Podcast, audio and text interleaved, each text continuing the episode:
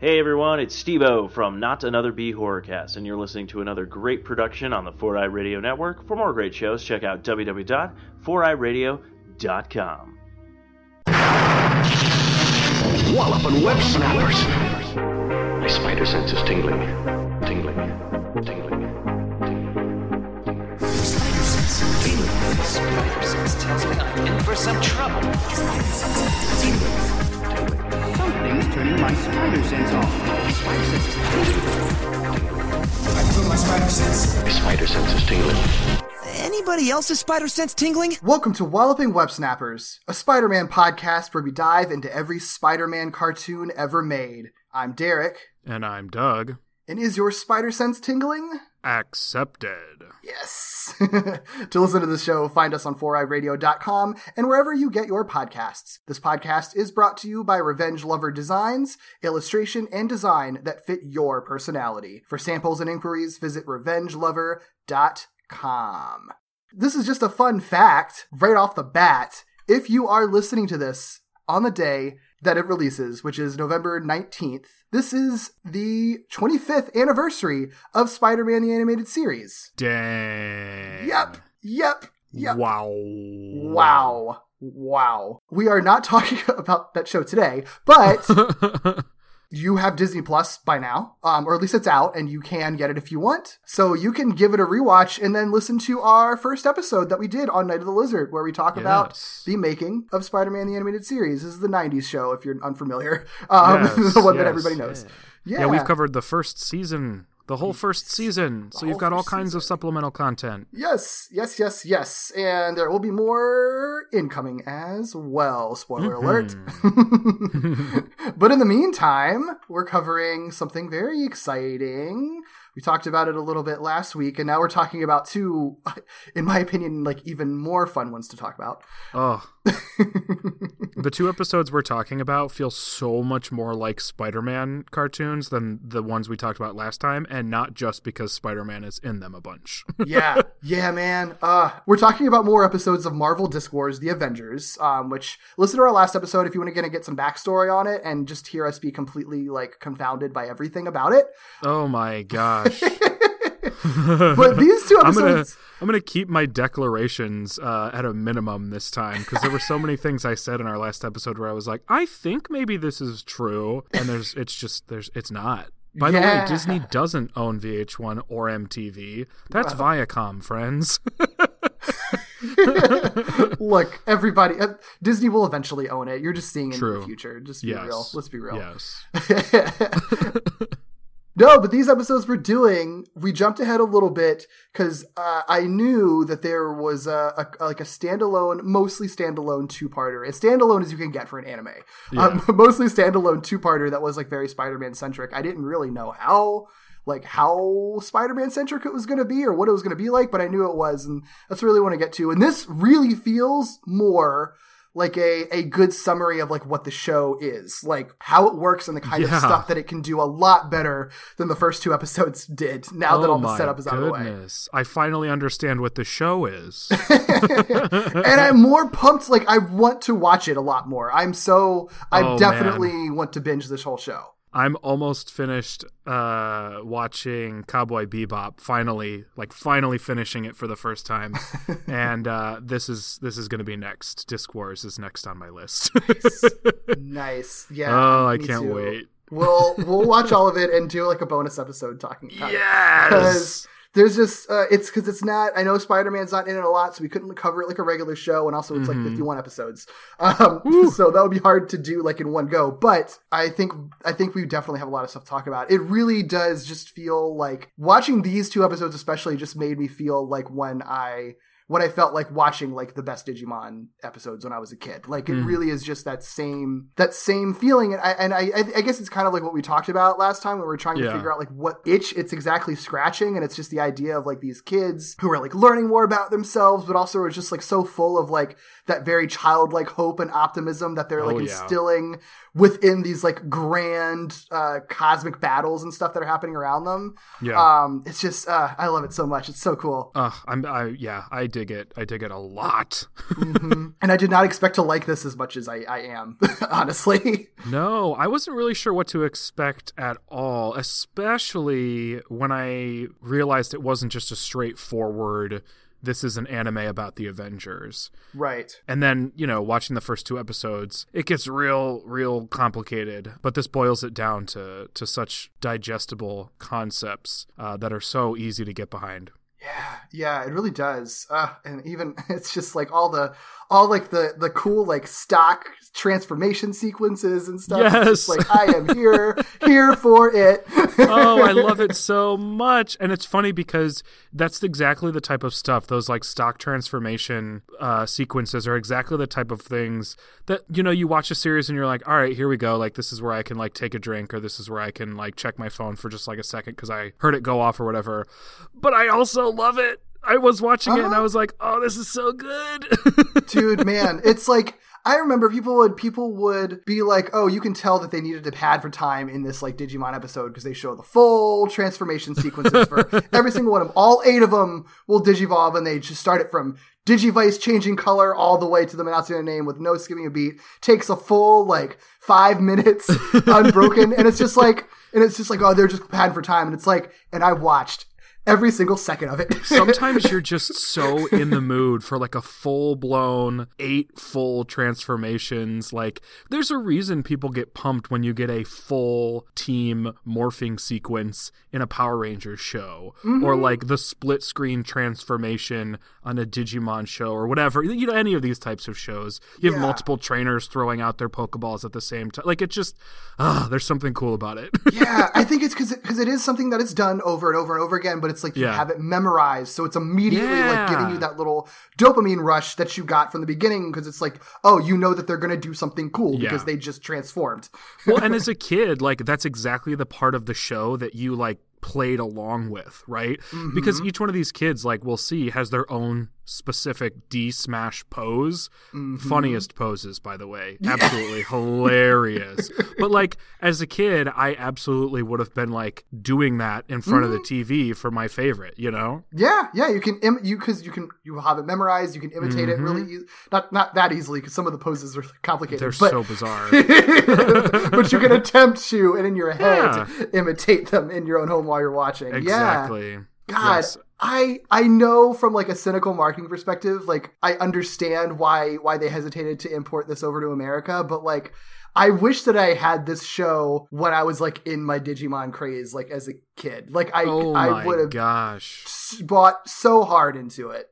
I w- yeah, I would have been so. I, I'm so confident I would have been into this, so Mm-hmm. into this, um, especially if it hit like at the right time. I think Yeah. I would have been all in. It would have been the thing that like my parents would have had to be like, slow down, stop posing and kicking stuff in the in the living room. Yep. Although I- maybe they would have preferred this to Power Rangers. I'm not sure. I mm, no. I'm not sure which one they would would, would buy into more. I think my parents would have like like Power Rangers more just because it's like real people and this is like weird other country cartoons. What's that? I don't understand. That's how it works. I think Power Rangers had me yelling less than this show would have, so maybe they would have been pro Power Rangers. I remember when I was in the height of my Digimon craze and I just drew lots of Digimon pictures and put them up in my room because that's what you do. And Yeah. my mom was like upset about it because she was like, You're obsessed and you need to be more creative and stop just drawing only Digimon. Oh. like- yeah. Which is sort of a like, like, well-meaning um like stop to to like a fad obsession. yeah, well, because it was like when I was like, what, like 10, 11, 12. Yeah. So it was sort of like when I feel like she, when I was, I probably was really creative when I was a little kid. And then now I'm sort of like becoming more aware of like actual media and like really trying mm-hmm. to imitate it. And when that's an age that you, if you are going to become an artist, like you're probably going to be starting to kind of form what your style might be. So I guess for her, it was sort of like, no, don't let that be what you do. Don't try anime girls. Uh, and now I'm imagining like a split screen where on one side your mom is telling you to like stop drawing Digimon all the time, and on the other side it's like my parents bagging up my Pokemon stuff and like putting it in a closet so I would like take a break. and both of us being sad. yeah. It's like i don't know if they were right or not. Like i don't i mean i don't i don't i mean look where we are now. Like Yeah. i i don't know. And again i don't know if that was if that's a good thing or not. So did it hurt or help? I don't know. Oh. did it traumatize or like was i really going to just spin into right insanity? huh Are we in therapy right now? Is Maybe- that what this is? podcasting about pop culture and, and, and superheroes is actually just therapy. That ac- honestly, mm, Maybe. not wrong. Go back and listen to our Venom episodes, everyone. or our Doc Ock episodes. oh yeah, definitely learned about learned a lot about myself doing this podcast so far, for sure. Oh, speaking of Venom episodes, um, yes, that's what these are about, yo. Yeah. Yeah, that's the thing. That's the thing that I think really surprised me about this is because, like, I knew that they were gonna have. I knew obviously from the titles that this is gonna be Venom stuff, but I was thinking, like, I guess you know, it seems like they're just taking the Marvel universe as it stands, and everything's already been established, and these kids are just thrown into it. So I'm like, yeah. I don't know, maybe Venom escapes and takes over Spider-Man again or something. But the fact that they're actually like just straight up adapting mm-hmm. storylines from the comics it seems like but just through the storylines and the lens of this show i'm i'm way more into it with that knowledge because it's Yes. it opens up so many cool possibilities. It's not just it's not just a show where they just like throw random marvel characters together. They actually are like finding really unique spins on these classic stories that they're doing because they have these five kids involved with these magical discs and stuff Yes, it makes me very curious for the other types of stories that they might tell because you know we, we talked about all of the the unexpected characters we know will be incorporated into this show but don't know how yet. Um, Spider-Man is not part of the Avengers team and seems to be on like a whole opposite side of the country. It seems like they're on the West Coast, whereas obviously Spider-Man's in New York City. And so Spider-Man's whole journey is happening like independently of the Disc Wars stuff. Yeah. Um, and so it's cool that in these two episodes they sort of step into Spider-Man's world because it hasn't stopped and it's it's just its own separate storyline as it would be in the real world, you know? Like Yeah. if you were on the other side of the country. yeah, it's really fascinating, and I guess that's definitely like uh, kind of an, um, an upside to like how this show is telling its stories with Mm-hmm. the heroes being kind of scattered around and and them having to like I mean, it, I, I guess it like forces them to to do like world building in a good way because they are going to have to travel to these different places where heroes are having their own separate stories or Yeah. doing their own separate things or something like that. Ugh, I'm excited. Very, am- very excited. I am too. well, do you want to get into it? Let's do it. Yeah, this first episode we're doing. So we're skipping all the way to episode 35. Um, the episode is titled "The Black Spider-Man."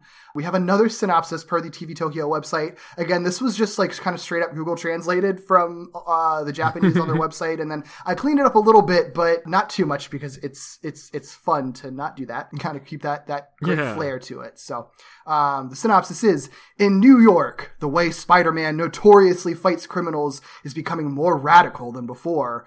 Hikaru, Chris, and Ed leave for New York to confirm the truth, leaving Akira and Jessica to help Tony, who is developing a three-dimensional hole generator. Uh, Hikaru- okay. Hikaru, who hears the voices of fear from citizens in the area, searches for Spider Man, but he finds a spooky figure covered in black and white. Spooky costume. could, could have cleaned that up a little better, but you know. That's all right. It's it's pretty accurate to what we watched. you yeah, know? yeah, yeah. This one originally aired on November 26, 2014. So we actually are almost at the five years mark for these episodes, which is pretty Yeah. cool. It was written by Mitsutaka Hirota, um, who was a writer on two Digimon Tri films, uh, the X Men anime miniseries, Hunter Hunter, anime adaptations of Bayonetta and Persona 4, and much more. Yes, and this was directed by uh, Go Koga, director on uh, Digimon Universe, Appli Monsters, um, or I guess it's Apla Monsters, um, also known as Appmon. Xenosaga, Gaiking Legend of Daiku Mar- Maryu, which I think we mentioned in the last episode of Yeah, another another writer, familiar. and also also directed one of the uh, PreCure series. which not really a surprise. Yeah. Those came up for so many people. yeah, yeah, definitely a big part of it. A lot of these, a lot of these writers and directors have all like worked on the same things together. It seems like so. yeah. um, just like an American animation. Works works like that all over the world. Yeah, Um, these episodes do not introduce dozens of characters like the first two, which makes sense uh, considering it's not a premiere. It's not introducing a whole slew of folks. But uh, really, there are just two folks that we haven't seen before, and only one of them is really heavily featured. The other one is more of a setup for what I think is immediately following these two. So the first of those is uh, Natasha Romanov, uh, aka Black Widow, who is portrayed by Mayumi Asano in Japanese and maybe someone in English. I have no idea because I couldn't find any mention of them. if this was her first appearance, and I'm and it's and it's correct that they only dubbed the first twenty seven episodes, so they might not have ever had her dubbed. See, I that think. makes sense because I know that um, you were speculating that maybe they didn't finish the dub, right? And this, Yeah, and if they split it into two seasons wherever they were sh- like showing that Mm-hmm. or they they did it that way so that they could split it into two seasons or something it actually kind of makes sense because that would have split like right down the middle yeah, because it was fifty one episodes. So yeah, that's that's that's true. That that makes a lot of sense actually. So it is entirely possible that there just is no english dub for black widow um, Yeah. but if you know if you've got inside info please let us know because that would be you'd be breaking news according to the, the entire internet But anyway, we can talk about Mayumi Asano. Um, she also portrays Black Widow in the anime Marvel Future Avengers and has prominent roles in a number of anime series such as Boogiepop Phantom, which coincidentally I just picked up from the library, Oh. Naruto Wolf's Rain, Eureka 7, Eureka 7, Eureka 7. I looked up how to say it and everyone says it differently. So Eureka 7 and many others. cool, cool, cool, cool. The other character introduced in this episode, and he might have been. It seems like they allude to that they've interacted with him before, so this probably isn't his actual first appearance. But yeah, new to first, us. First appearance to us, yeah. Hank Pym, not as Ant Man, just as himself at this point. Mm-hmm. He's portrayed by Yasunori Masutani in Japanese and Wally Wingert in English. Um, alongside a number of television, film, and video game appearances, Yasunori uh, Masutani provides the voice of Doctor Strange in this series, um, which we haven't really heard a lot of from what we've watched so far. But he also voices Doctor Strange in Marvel Future Avengers, and he was the voice of Ultraman Nexus in the series, Ultraman Nexus. Yeah. Which I guess is not the same as being the character or the person who it becomes Ultraman Nexus. I know nothing about Ultraman, Yeah. But it seems like they, at least in this one, the voice is different when he transforms. Gotcha, gotcha. But maybe that makes sense because I don't actually know like if Ultraman is. I don't think Ultraman's a suit. I think I think they literally transform into another being. it probably depends on what version of Ultraman. I mean, I'm just speaking from speculation. I have no idea. Toka ladies, help me out. um, yeah, yeah, we're just out of our element. And this one, and his uh, English voice actor Wally Wingert, uh, he's the voice of the Riddler in the Batman Arkham series, so the video games. He's the English voice of Wild Tiger in Tiger and Bunny, and the voice of Psycho Blue in Power Rangers in Space and Lost Galaxy, um, along with many other voice roles. Yeah, that was a fun one to bump into. Yeah, interesting. Hmm. Yeah, because um, obviously a number of the Japanese voice actors were voice talent for the Sentai or Kamen Rider series. Um, but I don't know if we've run into anybody who did voice work for Power Rangers uh, specifically. Yeah, because Power Rangers stuff is usually a little more. I mean, I hate to put it this way, but I feel like they have a little more lower profile voice actors than like Marvel and like, like or these like Yeah. bigger dubbing type things they're going to do. And you know, they're pulling. They're not necessarily pulling from just like typical dub actors. They're pulling from like actors who they're probably paying a lot more money for. Let's be honest, for like their American cartoons that they're doing too. So I can get makes sense that we don't really are going to not as going to see as much crossover there. So good for him for crossing over into potentially higher paying properties. yeah, for sure, for sure. And that's that's pretty much it for us. We recognized, I think, everybody else that we mm-hmm. see. yeah, yeah, I think so. So yeah, pretty pretty quick, quick and painless. Mm-hmm. so Yes. I guess as for the episode itself, we have nothing else to really talk about before we dive in. Yeah. Yeah, no, since there's not really much information on this show, got no production notes, so let's just do it. Cool. well, the episode opens with a black suited Spidey recklessly stopping a couple of bank robbers. When the robbers end up running away from Spider Man, he tosses cars at them. Um, the first one just straight at them. If they didn't duck, he would have thrown a car at them. um, and then basically ends up making like a cage out of cars around them, but throws them like a hundred yards. And luckily has super strength and super senses. Because what are you doing, Spidey? Ooh, yep, yep. it's yep. weird. Car throwing, by the way, big theme in these two episodes. Oh, God. So get Yeah. ready. There's a lot of them. But yeah, so I mean, onlookers see this and are obviously sort of like, "That's uncomfortable." um, I think one of them says like, "Spider-Man's doing it again." Yeah, I like I like this idea that we're just being thrown into a story that has been ongoing. Essentially, that we just haven't that like you're you as an audience member have not seen any any background for yet. I really like that. Not because, you know, it's not an anti-origin story thing in this case. It's simply just how cool it is to jump into someone else's world and know that that world is full, you know? yeah, That's cool. yeah, and I'd be curious to know. I didn't think to look this up, but like what the last episode Spider-Man had appeared in was because if this is happening after like a long gap since you've seen him, Mm-hmm. then it's sort of like, oh, it's exciting to see Spider-Man again. Oh, what? Yeah, yeah, what's happening? true. yeah, that would be such an interesting thing. It would be really fascinating to, you know, it's it's so hard with these shows because all these characters, especially in 2014, are just like global hits. Like people just know who they are. But it would be fascinating to uh, to have somebody who just like didn't know anything about the characters. Uh, and was like, "Oh, that spider guy. Wait, what is he doing?"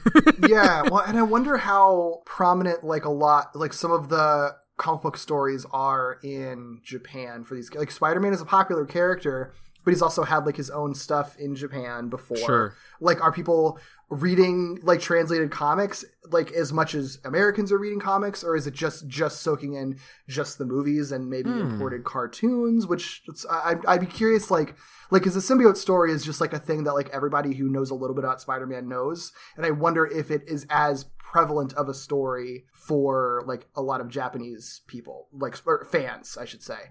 I'd be very curious to see how Venom as a character and story lands elsewhere. Yeah, outside of the United States. I, I don't want to say that it seems like something that would be more popular in the Ni- United States than other places, but I have hmm. no idea. Yeah, that's a good point. I'm curious. Yeah, I am curious how he plays out because I think that I might be totally off base here, but I feel like a big part of a big part of like one of many parts of him is that he almost like feels a little more like a monstrous anime character it, that we don't see very often in superhero comics. oh, that's You a know? good point. Like the especially when he's full on like tentacle, big teeth, drooling stuff. Oh like I my feel like gosh. you very much see that in anime, but you don't see it as much in American in American stuff. So I wonder Hmm. if it's more of a novelty here, and for like over there, it's just going to be like he's just another demon type character. you know, like there's plenty Yeah. of people who look, plenty of characters who look like that. Yeah, yeah. Huh. Hmm. We'll have to dig a little bit after this because I'm Yeah. now now I'm really wondering. Yeah, right. Uh, anyway, we get our we get our opening theme jam um, right after that that sort of opening opening scene. Um, and gosh, I cannot say enough how much I love this theme. It's so good. I've listened to it so many times in the past couple weeks. you, you could, I wouldn't be mad if you just cut it in. Uh, hey, listen to this opening theme. It's super good.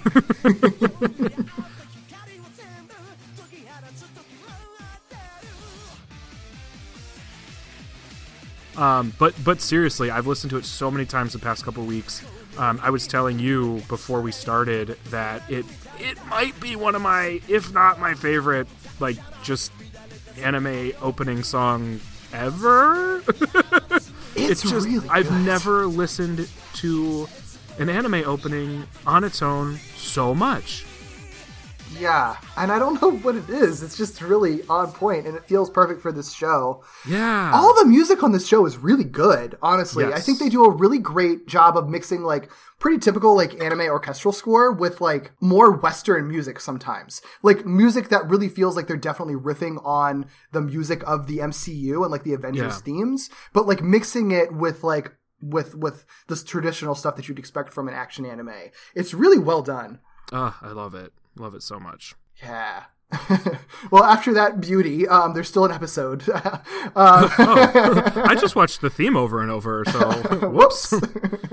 so the kids are introduced by Tony to a man. Um, they, they, as far as we can tell, they've worked with him before or interacted with him like remotely or something like that. So um, this is the first time they're meeting him in person, and it, it is Hank Pym.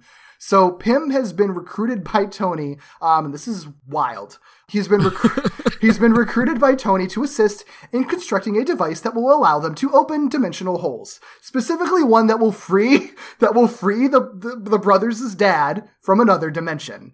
What? Okay. What? So, okay, I did not end up watching anything between what we talked about last and this. It took a lot to Mm-hmm. not do that, but I didn't because I was hoping something like this would happen.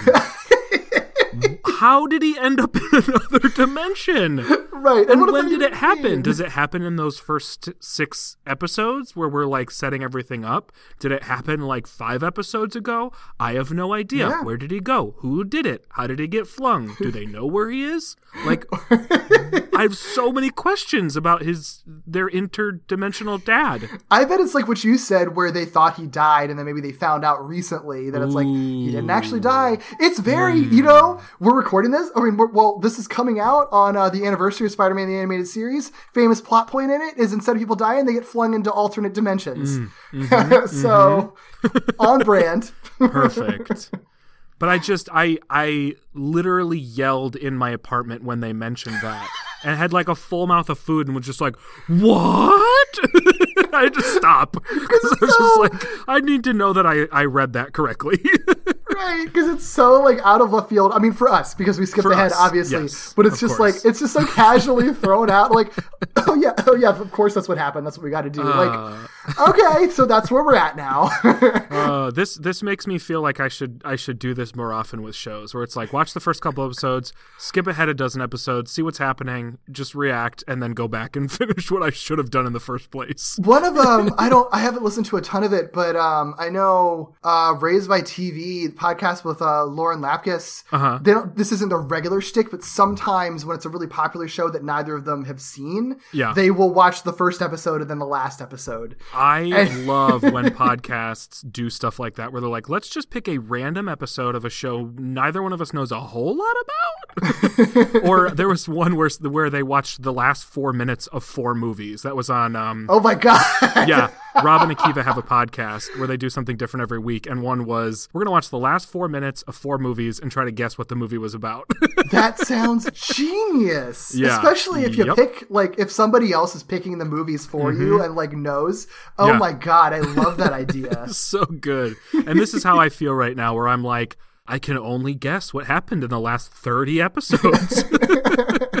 and it's probably wilder than, well, maybe, I don't know. I, I, I, maybe I don't want it to be wilder in my imagination. Like, just blow me away, anime. Yeah. Just, Well, this is Uh. what's, what's cool is that this is the only thing that you need context for. The rest of the Mm-hmm. episode is totally standalone. This is the only thing that that plays into the overarching like plot of it. yeah.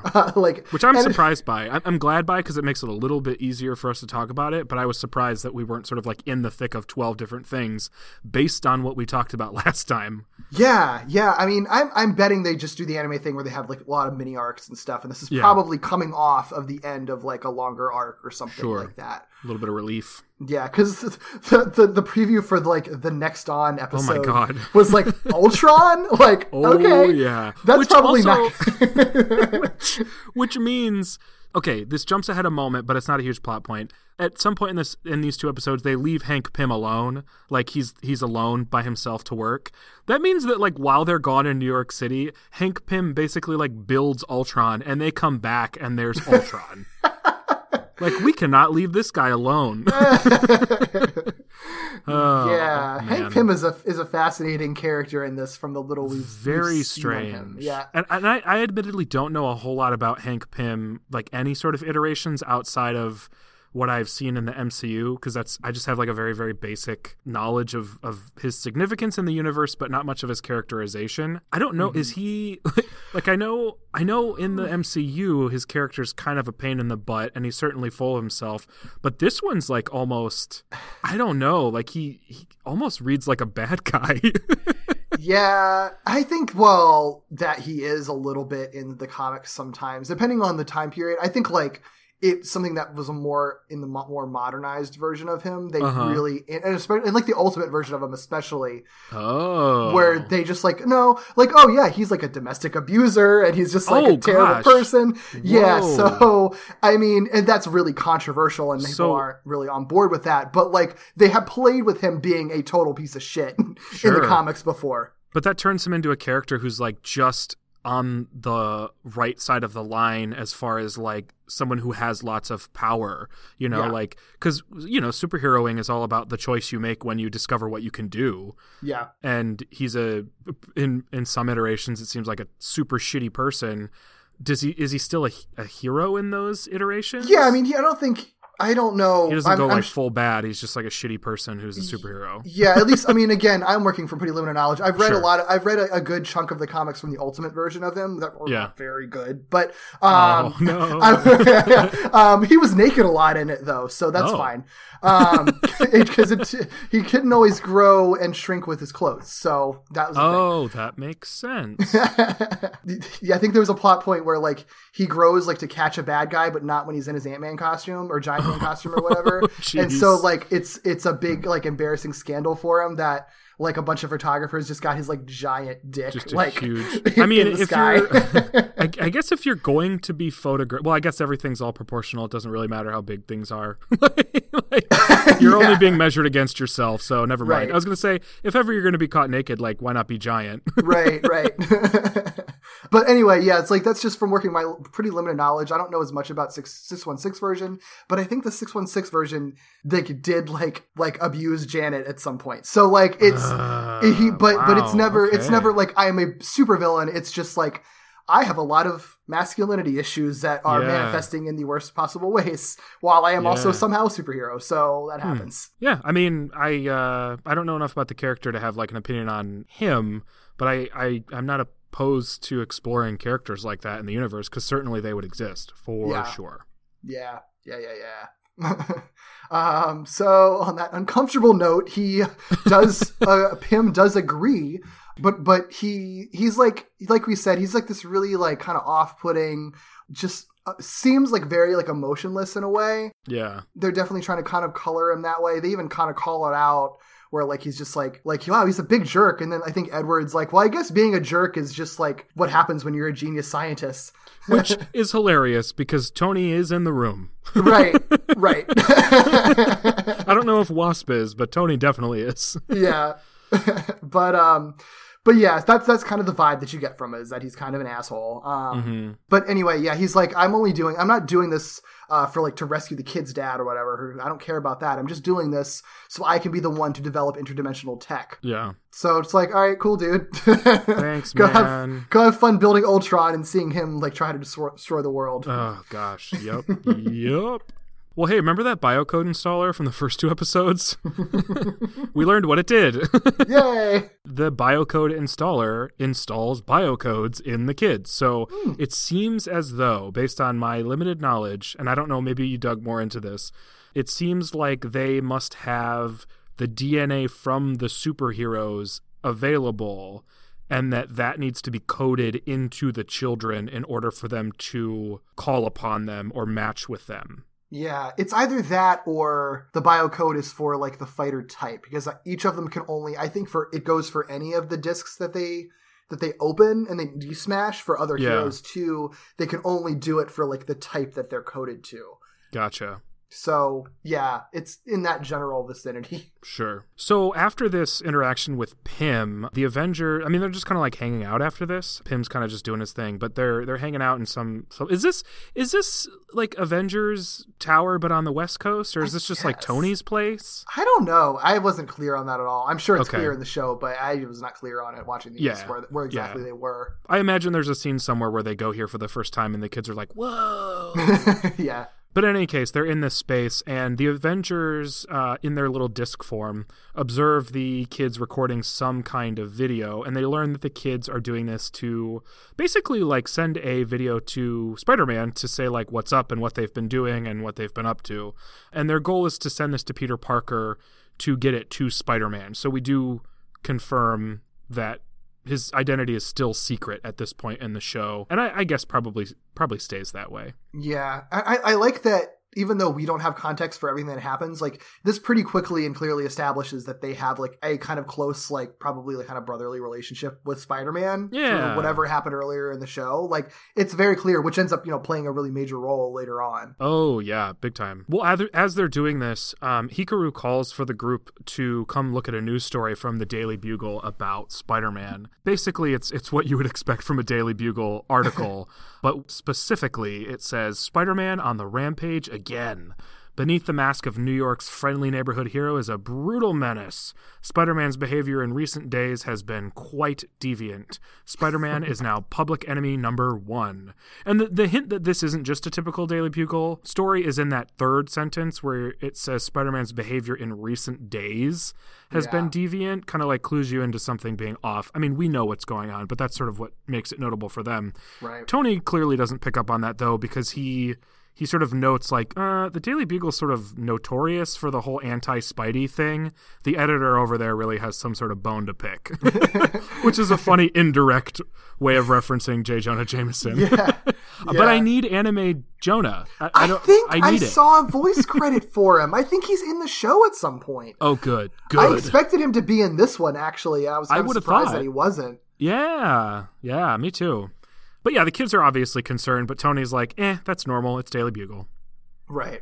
Um, unfortunately, uh, Pepper then pulls up a cell phone footage of Spider-Man webbing up and tormenting a criminal in a phone booth that looks like it's from the UK. Like it's the- it's that exact like red that like typical red British phone booth. Like Yep. a little bit of research failure there on the animator's side. I feel like. Um, I would say that the portrayal of New York City in general is surprisingly off, considering that New York City is the largest and most recognizable city in the world. yeah, and it's not like they don't have like context from Spider-Man and Avengers movies Yeah. for what it Yeah. like what it Like- looks like. they use the setting well. Like they use the setting like New York. It just looks nothing like New York. Yeah. Uh, there are zero iconic locations in this in these two episodes uh, that would tell you it's New York City. Yeah, which is it's strange. Like it's like it's so it's it's like was it because they were just recycling like backgrounds they'd already drew of cityscapes or something, or like do they specifically not want to? Like it's weird that they specifically aren't calling out any landmarks. Like you see Yeah. no Statue None. of Liberty, no Empire State Building or anything, and it's just like that almost feels like a choice. I don't know Well, why, but yeah, well, especially the Statue of Liberty one because I can understand not wanting to have to render famous buildings. But Mm-hmm. the Statue of Liberty, all you got to do is put like a green lady on a pedestal, and like everyone knows what it is. yeah. so yeah, it is. It is like a, a sort of conspicuous absence of landmarks. Yeah, like I really wonder what the thought, like if there was a reason for that. I don't know what it would be because they call it out millions of times that it's New York. So Yeah, I, I will say like these two episodes. I don't know about you. These two episodes have some really incredible moments as far as animation goes, but they also highlight some of the like very very big weaknesses um, of the animation in this series. It definitely highlights how I, I don't even know how to say it. Some of the animation is just really bad. It's just Uh, really yeah. really bad. and, and very different between the two too. I mean, these two episodes Yeah. Mm-hmm. were clearly done by like two different teams, and they look vastly different. Honestly, Yes. And you you can tell what what sequences and stuff they were told to spend more time on and which ones mm-hmm. just were not important. Yeah, because you're right. There are some that are, especially like even the very beginning of the next episode, like the Yeah. couple of fight sequences are really well done, but then mm-hmm. like the back half of it is less, less so. Yeah. So yeah, it's it's it's it's very strange, and I wonder, I wonder how successful this show was. Like, I wonder if they maybe got some budget cuts like midway through or anything like that. Like, I don't know. Yeah, I I don't know if ah. this was a hit or not because there's so little information on it. If it you know, if it wasn't, I I can't think of an excuse for for that other than not doing due diligence because this is the most recognizable property in the world in 2014 Yeah. in a huge market. So I- mm-hmm. unless unless it's just one of those things where people were like we don't want to cross these streams, but I can't imagine that was the case because they immediately made another anime about the Avengers. So True. I don't know. It'll be. I'll be curious to to find out if this was something that sold well. Yeah. if we can ever find that information. I might have to tap into some of our Japanese reading friends because I will be lost. yeah. um, in any case, while while I should say while they're looking at the cell phone footage, nobody comments on Spider-Man's completely different costume until Edward's like, "Huh, that seems different," and then they're just even like, "Oh yeah, you're right. like that is different. like it's very subtle, but it's darker. Like yeah, right. Like that's their that's their thing is like, uh, I- like I think is it is it Pepper maybe who is like, mm, I think it's a little too dark for him. Like, yeah, and it's just like, that's your comment. like, are you at the same thing here? Like, yeah, if it were, if he were doing the exact same things he normally does, okay, sure, but he's like nearly killing people. Yeah. and he's suddenly wearing a black and white costume. right, right. It's just I don't like know if the the Punisher's in this series or if they've seen him yet. If he is, but I, I think you could connect the dots, Pepper. Like, yeah, yeah. And it's like maybe I don't know. Maybe the footage is it's a 2014 phone. No, they had smartphones. The footage was Yeah. probably good enough. like it doesn't. There's no explanation for it. Um, Yeah. but either way, eventually, eventually they're like, Mm-hmm. hmm, differently acting Spider-Man. Different looking suit. This might not be Spider Man. Maybe. Crazy theory. Hmm. Uh, Captain America declares that either way, it doesn't matter. They can't know until they can go uh, investigate themselves. So Yes. this this is weird. So for plot reasons, they decide that they want to split up the group. So to New York City, Edward, Chris, and Hikaru are going to go there. Mm-hmm. Tony really wants to stay and work with Pym on the dimensional stuff, um, which makes sense. And of course, Akira has to stay to have Tony there. I like that little detail. Uh, It's Yeah. something I didn't think of from the first two episodes because we never really saw how they operated with the discs. But the fact that Akira can't go anywhere because Tony is still a conscious being and needs Right. to be in a particular place, that sort of push and pull between two entities. I'm sure there are stories about it earlier in the season, Yeah, but I, I like that, and I hope they I hope they do explore that. Yeah, because you can really mine some drama out of that, and they kind of Oh, yeah. do here because Akira really does not want to want to be there the entire time. No. Um, the other person who doesn't want to be there, who is being asked to stay, is Jessica for extremely unclear reasons. Wh- uh, which uh, uh, I've I've such a massive issue with this. Yep, yep, yep. So the reason the reason that Pepper, because they just kind of casually like, oh yeah, you three are gonna go, you two are gonna stay, and Jessica's like, why? It's like, well, somebody needs to keep an eye on Akira, like. What, what? She's like, "Am I a babysitter?" And then they don't like they don't follow up on that. Like, so Am I mixing different wasps up? Is Janet not a scientist? I'm pretty sure she know. is, I right? don't, I don't know. I thought she was too when you brought it up, but Because isn't Janet the one is is is the MCU wasp a Janet or is the are either of them Janets? It doesn't even matter. Um, Both of them are scientists, aren't they? Well, well, there there is age like not like not the Evangeline Lilly wasp, but like the Michelle Pfeiffer wasp is Yeah. is Janet, and she is a scientist, I believe. Yeah. So the only explanation they need is that both Tony and Janet need to stay behind. Yeah, but I don't know. But you know, I don't know if six one like because Wasp didn't exist. Like that version of Wasp didn't exist in 2014, and I don't know if six one six Wasp was canonically a scientist or not. I I, I don't know. think Ultimate version definitely is, but I don't know. I think she has been. I really think she has been. If not, I'm floored that she wasn't. Because I thought that was sort of their whole thing is that Hank and Janet were like a science, like a famous scientist duo, aren't they? yeah, I don't know, but Uh, in I any case, I I think she's. I guess they haven't firmly established that she's a scientist in this series, have they? Yeah. Have they? I said it in the last time we recorded, but I, I guess they didn't really. They didn't say it. I guess not. So maybe my frustration is is all external and not like within universe, but yeah. Yeah, but either way, it's it does suck because that would have been an easy out. That it's like we need Janet here for her expertise and blah blah blah blah blah. There's really no reason for Jessica to be back except to just kind of nerf the team that goes to New York just a little bit to have like one less person to deal with. Yeah, man, we get like so little. We've only, you know, we're only watching four episodes of this 51 episode show, but we really got like no Wasp content. Yeah. like barely any Wasp content for the two of us. Yeah, I'm hoping that's different when you watch the whole show. Uh, very much hoping, but I mean, any storyline they want to have a girl in, she's got to be a part of it because they only have one girl. I mean, yep. oh, question for you. Do you take that sort of like weird someone's got to watch Akira, I'm not a babysitter thing as Akira is the one that they make Jessica a love interest for or vice versa? I don't know because it could go either way. It could be they could be playing the she sees him as a little kid and then eventually sees him as a A man. a man. but I but I mean we really don't see very many interactions between them. So I and I can't really I, I also really cannot tell what the ages are of these kids. Like anime can't ages for kids shows don't really matter most of the time, but since but they all also seem very disparate in their ages. So like I'm Yeah. curious how steep like the age difference is between all of them. Mm-hmm. So that could play a difference, uh, uh, play a role. I don't know. Hey, I hope that we're just wrong and that there is none whatsoever, and that we're just so programmed by the one girl uh, problem that uh, we're seeing it all wrong. I hope so too. I mean, it's That'd certainly possible. It's been done. It, it, it's been done before, but it's just very rare. Yeah. Actually, like Digimon Frontier had one girl, and she really didn't end up being a love interest for anyone.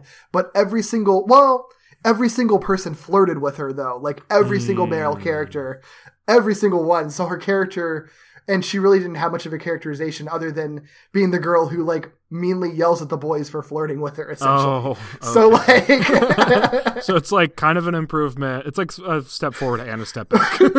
right. kind of just stays right where it is. Mm-hmm. It's like I guess that's better than it being worse. I mean, I don't. yeah, yeah. I don't, I don't, I don't know. Yeah. I'll have to consult. So in, in any case, uh, that's annoying. But either way, before the away team heads out, Akira does ask um, Hikaru to pass along a message to Spidey. Um, the message is, "I believe in you, Spider-Man."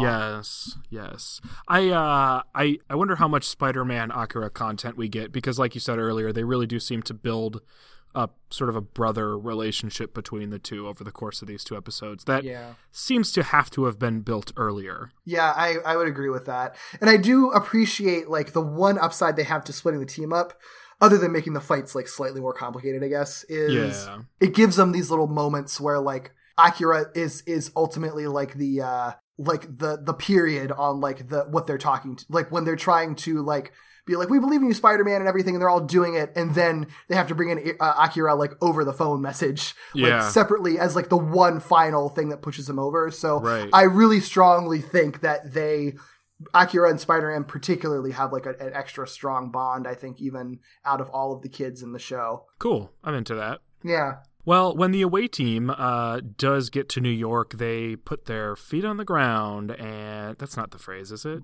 Yeah, ear ear to the ground. Uh, Oh, yeah, ear to the they ground. are feet on the ground, putting their ears to the ground. Whatever. They're talking to New Yorkers, who uh, who all verify that Spider-Man is acting strangely, um, and has been for a while. Hikaru attempts to contact Peter Parker in an attempt to get some more info or contact Spider-Man, but obviously we know that Peter is not going to answer, and he does not. Chris and Captain America are walking just on a street somewhere, discussing openly the videos that they had watched earlier. And guess who overhears but Spider Man himself? So Spider Man calls out to them, and before they can really have any sort of um, conversation or confrontation, they hear police sirens. And this, you know, cuts their interaction very, very short as Spider Man thwips off, disparaging the police for not being able to do their job. Hmm. Can't catch. It's like they can they can blare their sirens, but they can't catch perps on a good day. Yeah, which um it's funny that that's uh that's like the bad guy version of Spider-Man because there are I mean, Spider-Man has all kinds of different relationships with the police over his long long long publication uh, history, but I, it's funny that this one is like he's a bad guy so he's not going to like the police. yeah, and he's not even saying any any like actual like criticism of them. No. It's just like they don't they don't catch criminals very good. yeah, right, right.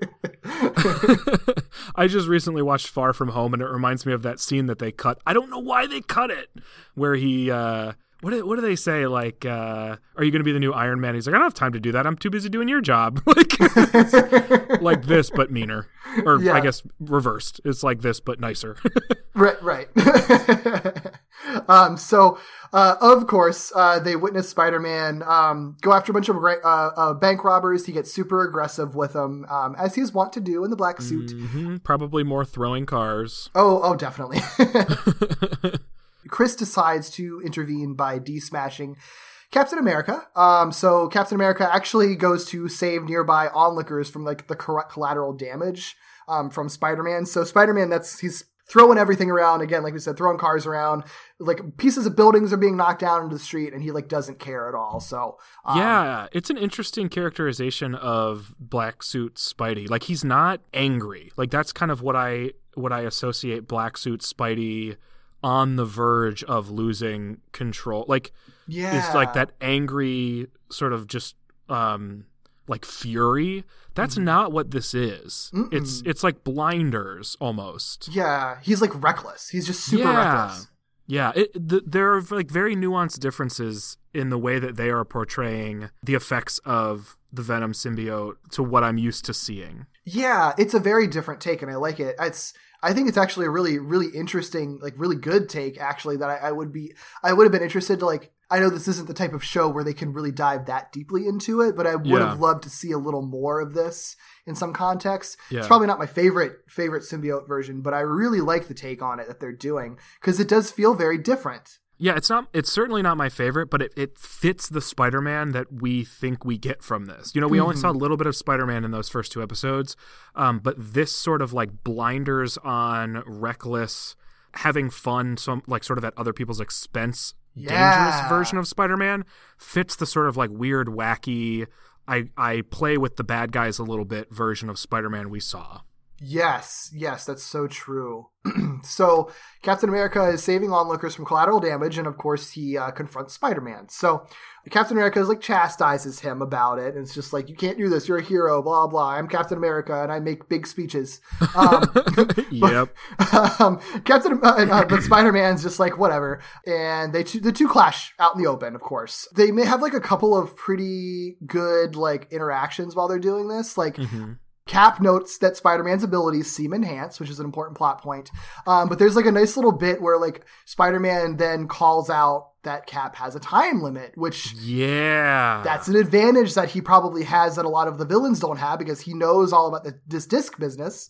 So this is how he can kind of strategize. Um, but I like like one joke that he has where he's like, he's like, do you think that like how long is your time limit? Is it enough to like make some instant ramen?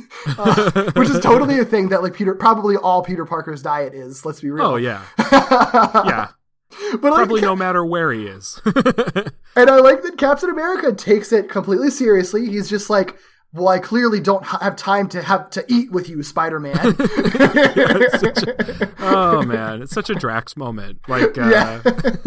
I can't wait till we finally do see Drax because like everyone's stealing his content. What's left? I know, right? And he's definitely in this because we saw Yep. a little, little, little clip of him. So, Yeah. um, yeah, One thing that happens in this uh, interaction that I noticed because we recently talked about Marvel Rising, and in one of those episodes, Squirrel Girl calls out anime style fighting. Mm-hmm. Captain America absolutely shouts out that he's throwing his shield every time he throws his shield.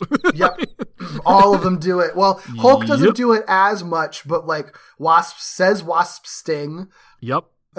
Thor says some. I mean, it makes sense for Thor to say some some Yeah. some fluffy stuff, but it's funny to hear like Wasp and Captain America shouting it out. It's like, thanks for the warning Yep. shot, man. Exactly. right. Either way, like uh, Spider Man has this knowledge, so he is going to use it against Captain America. hmm Uh, Spidey swings away, and Chris kind of recognizes that this is probably what Spidey's doing. He's like, either he's going to steer clear in order to wait out the time limit, so that he's just, and Captain America is going to have to be um, uh, put back into the disc. So Yeah. instead, though, Spider Man actually attempts to sneak up on Captain America, Like but a worse plan, actually. I know, why right? Did, why didn't he just wait out the time limit? yeah, that was a good plan in the first place. I wonder. Uh-huh. I, I could, I could, I could see the argument that since the symbiote is there, kind of amplifying Oh, his yeah. need to like do stuff recklessly, like he's just not going to want to wait patiently. He just wants to fight.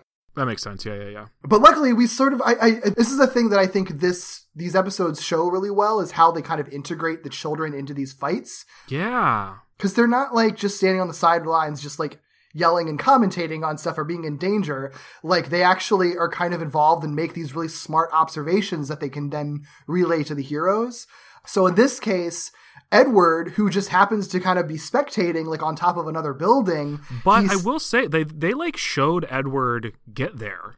That's like true. they showed a couple shots of him like running through the city or like following a crowd.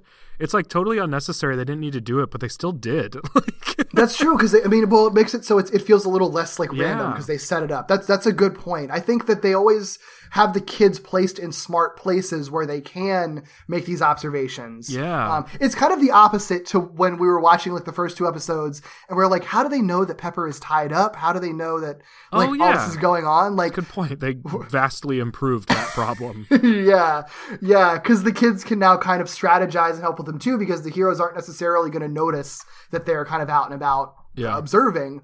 So Edward sees that Spidey is going to sneak up on Captain America, um, and you know alerts alerts everybody. So ruins Spidey's plan, um, which of course upsets Spider-Man, who then confronts this uh, little kid. yeah, this is like kind of a scary scene too It because really is. you know, Edward is tiny. He's like the little kid of the group, and Spider-Man goes to confront him and just like towers over him. And I, you know, we get the sense that Edward is sort of also kind of a it feels mean to call him a coward, but that's like part of what his characterization is that he's nervous and he's, mm-hmm. you know, scared of these sort of situations. Probably why he's teamed up with the Hulk. Yeah, It's probably what he's learning is is courage and confidence and, and finding his strength and all that sort of stuff. But you know, it's it's the the juxtaposition of the two is is very well done.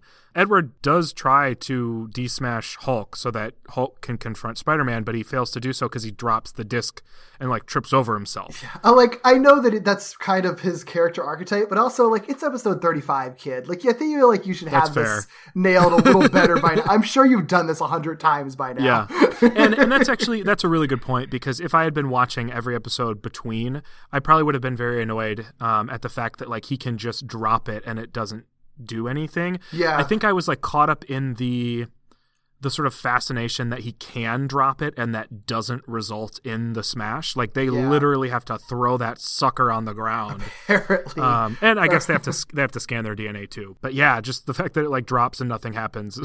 Yeah. it's, it's really funny to me. But Yeah. that is that is a good point. Like get your get your shit together, kiddo. other than that, I think it's a well-constructed little little sequence. Um, Yeah. because Spider-Man does come off very intimidating, and, Yeah. and surprisingly scary. sort of like the shocker interaction. This is where you're like, oh shit, like this dude could do some real damage. like, Yeah, yeah, uh, and it's funny. He does I- not care. And I think that just from the juxtaposition, because he doesn't really have to do anything.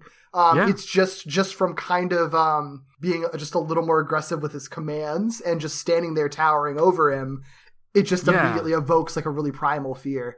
Yeah, the the the um the power dynamic is so much more obvious when it's a good guy who's a kid than it is when it's two robbers, you know, Yeah, that you already are, are supposed to believe are like bad guys or whatever. But yeah, in any case, um, Spider Man reaches out to grab Edward, but abruptly stops. And I initially thought they were going to go to a commercial break because it was that sort of drawn out. The fact that he's like, oh, "Don't, don't, don't grab me! Don't, don't do it!" And then it doesn't happen, and it's because Spider Man is apparently able to resist to some degree what the suit is influencing him to do, which I think is really interesting because it mm-hmm. it implies that there is a physical influence that the suit has over Spider-Man that isn't just augmentation, that it's not just an attitudinal thing, it's not just a mindset thing, um, but that there there must be some sort of like physical struggle between the two as well. yeah. It it's a great take that I think really amps up the horror elements of it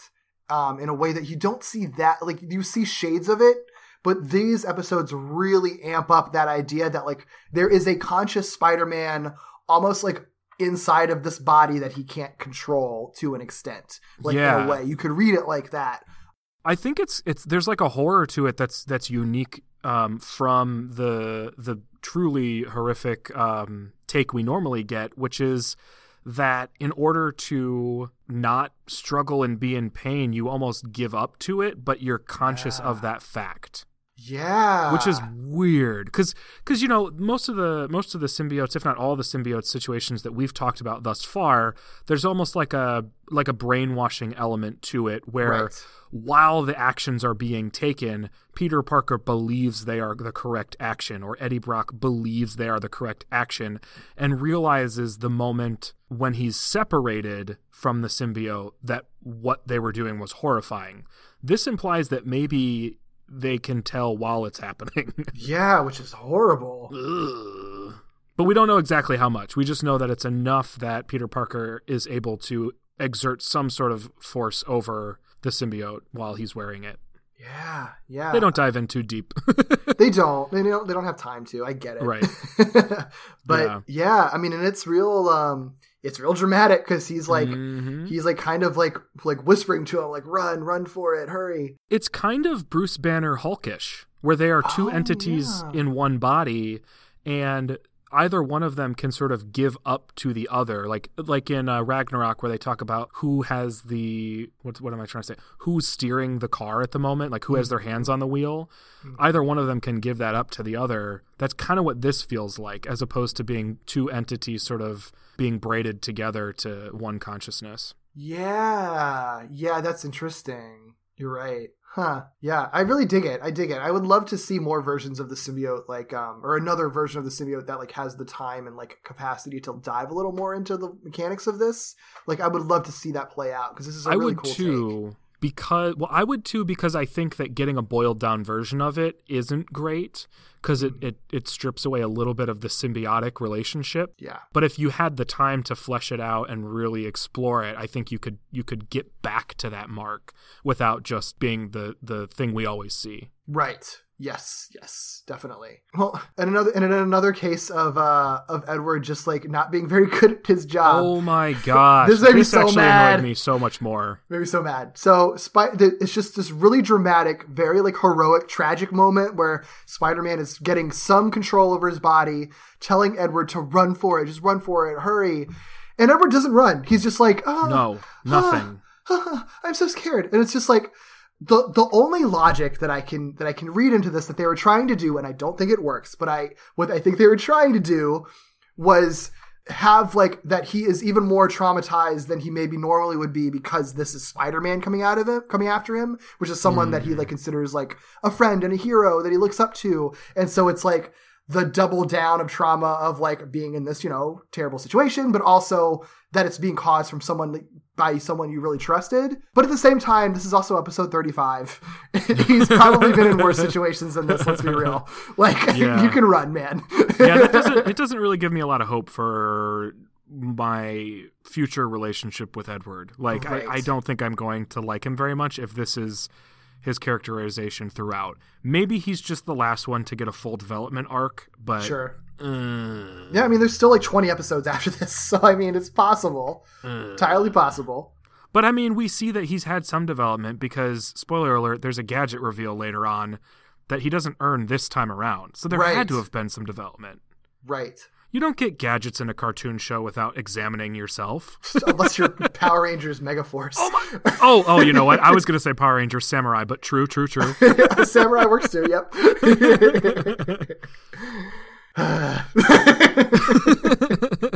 It's two episodes in a row. It's bu- it's it's clearly been bubbling within us both. yep.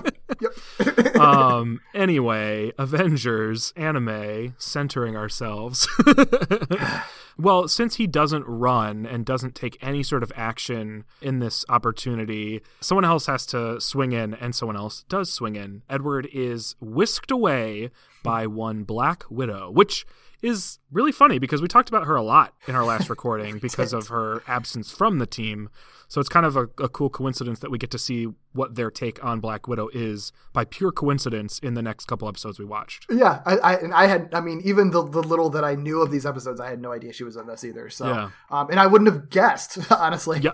Me neither. But your suspicion was correct in that she is she's not part of the team of Avengers because she appears to be a full fledged like agent of Shield, um, and that's sort of where she fits into this show.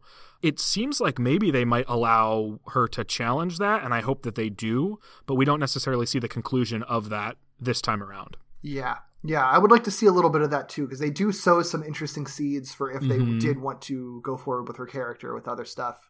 Right. She almost she's almost similar to what we talked about with Quake and Marvel Rising where like she's part of a team but she also has doubts about orders that she's given and you know kind of does her own thing every once in a while. Mhm. So ho- hopefully Black Widow gets to do that Yeah, in this. Yeah, um, her interactions with uh, with Spider Man are interesting. Oh boy. So there's is there I don't think there's any precedent for this. no, it's a lot of weird flirting from Spider Man's end. Like oh yeah. a lot of it. Like it's stuff that I would expect if if he was if he was interacting with like Black Cat maybe or something like that. Like, Yeah. but it's like for Black Widow, it's weird. It doesn't feel like that kind of flirting. Black Cat and Spider Man, when they're flirting, you can tell that they are like into each other and there's like chemistry there, and that's why it's happening. Hmm. This feels very much like the cat call guy That's type true. of flirting.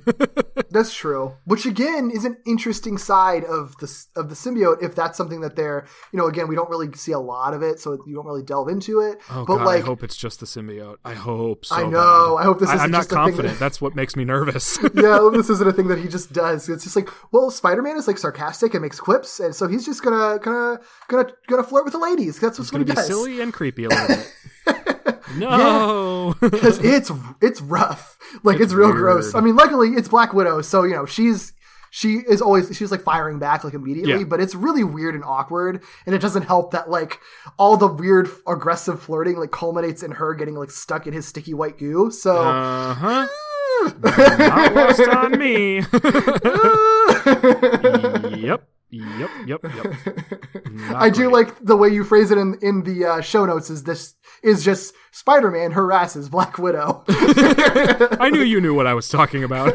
yep. um, he does. I, he really does. And and like you said, like she she she fires it right back. Um, these two are actually a great match for each other as far as being on opposing sides of a fight, both from you know a quippy perspective. Um, from an actual combat perspective, from a tactical perspective, I love the fights that they they animate for these two. It, they're Yes. they're fun. Yeah, it's really interesting that they. I mean, Black Widow obviously has always been like a badass in the comics, but like she's still a badass who's a regular human. But this, Mm-hmm. this, these episodes treat her like she's like the secret weapon of Shield. Like Yeah. that that it's extreme. Like the episode ends on like, is Black Widow gonna like murder Spider Man? Like, and, and it's just like okay, like you gotta buy into it. yeah, yeah, for real. But I mean, they they back it up. They make her really, really capable. I love it hmm because you know she she uses her equipment. They also give her the um the shock. Uh, I don't even know what to call them because I don't know what her equipment is called. But you know, there are a lot of iterations of her where she has either a gun that can shock or you know uh, different types of equipment that have like shocking abilities, and she has that in this series, which is cool. She uses it in a couple different ways, which is fun. And yeah, they because they have it almost exactly like how it is in the movies, where she like just shoots shoots these little shock devices out of her hands. Yeah, it's like a taser without cords. Yeah, it's really cool, I- and I really love how they use it. And they use her just like shooting out like little like kind of grappling hook things out of her hands Mm-hmm. too. Sometimes, um, it's real neat. I love it. Yeah, it's good. It's good. Well, like you mentioned, he does manage to trap her in his sticky web stuff. Web. And uh, yep, we haven't really talked about his web. They they don't even try to make it look like web. They just they know exactly what they're going for, Uh huh. and they stick exactly with it. Um, Yup. It's it's it's just like very much. Um, I don't know. It's more of a goop than it is a, a, a web. Yep. Very And white he- he- yeah, he tends to use it that way uh, more than he does in any other ways. Uh, even in even in the uh, first two episodes we talk about, he uses it a lot more as um, something to step in or bind people with, or blindfold people with, or grab things with, than he does to ever tie anyone up or swing around. You know? Yeah, they really because they really amplify the uh like the liquidy that it's like a goopy liquid more than like a solid web because it's even kind of drawn like without an outline, like it's just Yeah. flat white. Mm-hmm. But what's funny is that when you sometimes when it's the full strands, like it, it- when you see kind of in close-ups, it does have those like you know like the knots that like the Yeah. '90s spaghetti webbing has. It still has that in it, interestingly, even though that almost doesn't really fit the goopy style that they're going for. Yeah, they should just go hun- like hundred percent goop if if that's how he's going to use it for sure. Right. So yeah, so she's she's she's stuck. But uh, arriving at the scene and seeing Black Widow trapped and having Captain America just time out, um, Hikaru uh, decides like, all right, it's my turn to to de-smash here, and he lets Thor out to confront Spider-Man. Uh, Spider-Man is super super good at dodging everything in this show. I like how agile they make him.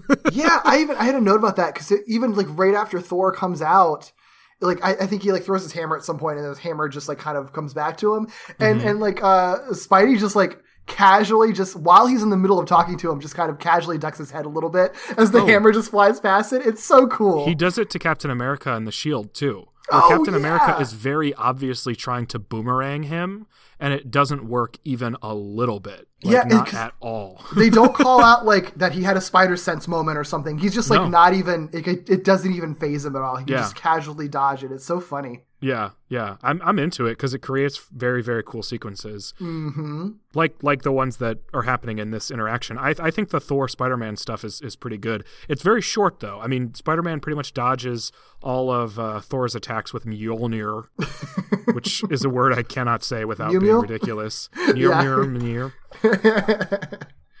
and uh and and basically just attempts to hide from Thor, like fully embraces the like, all right, fine, we're just gonna do the timeout thing. Like this is gonna be ridiculous if you're all gonna come after me. Like I could do this all day, you know.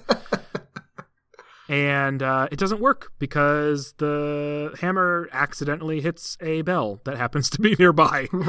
you know all those giant bells that are just at the tops Mm-hmm. of skyscrapers in new york oh yeah, the iconic bells in New York. That's those are the landmarks that they decided to include.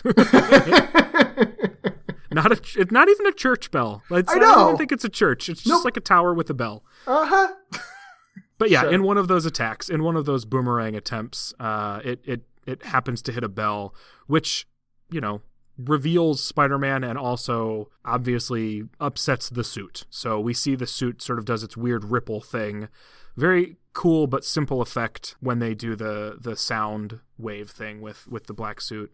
And I think uh, who is it that oversees it? It's Hikaru, right? Who ends Yeah. up seeing this happen from below. yeah yeah because he's the one who brings it up later Yeah, but just far enough away that it's not like he knows what happened. He just like happened to see from the ground that uh, that something was going on with the black suit. So again, that that good placement. yeah yeah because then it's not like he immediately knows like he still has to put the pieces together Mm-hmm. later on yeah no you're right it's it's really smart writing for that Yeah. Well, this this causes Spider-Man to run. So this is this is sort of his his cue to like actually get out of here and stop antagonizing the Avengers. he's just mad he's not part of their team that would have been That's on you, buddy. yeah, he's mad he's not in a disc. like i wouldn't have to pay rent if i was in a disc oh my gosh, put me in a disc. Damn.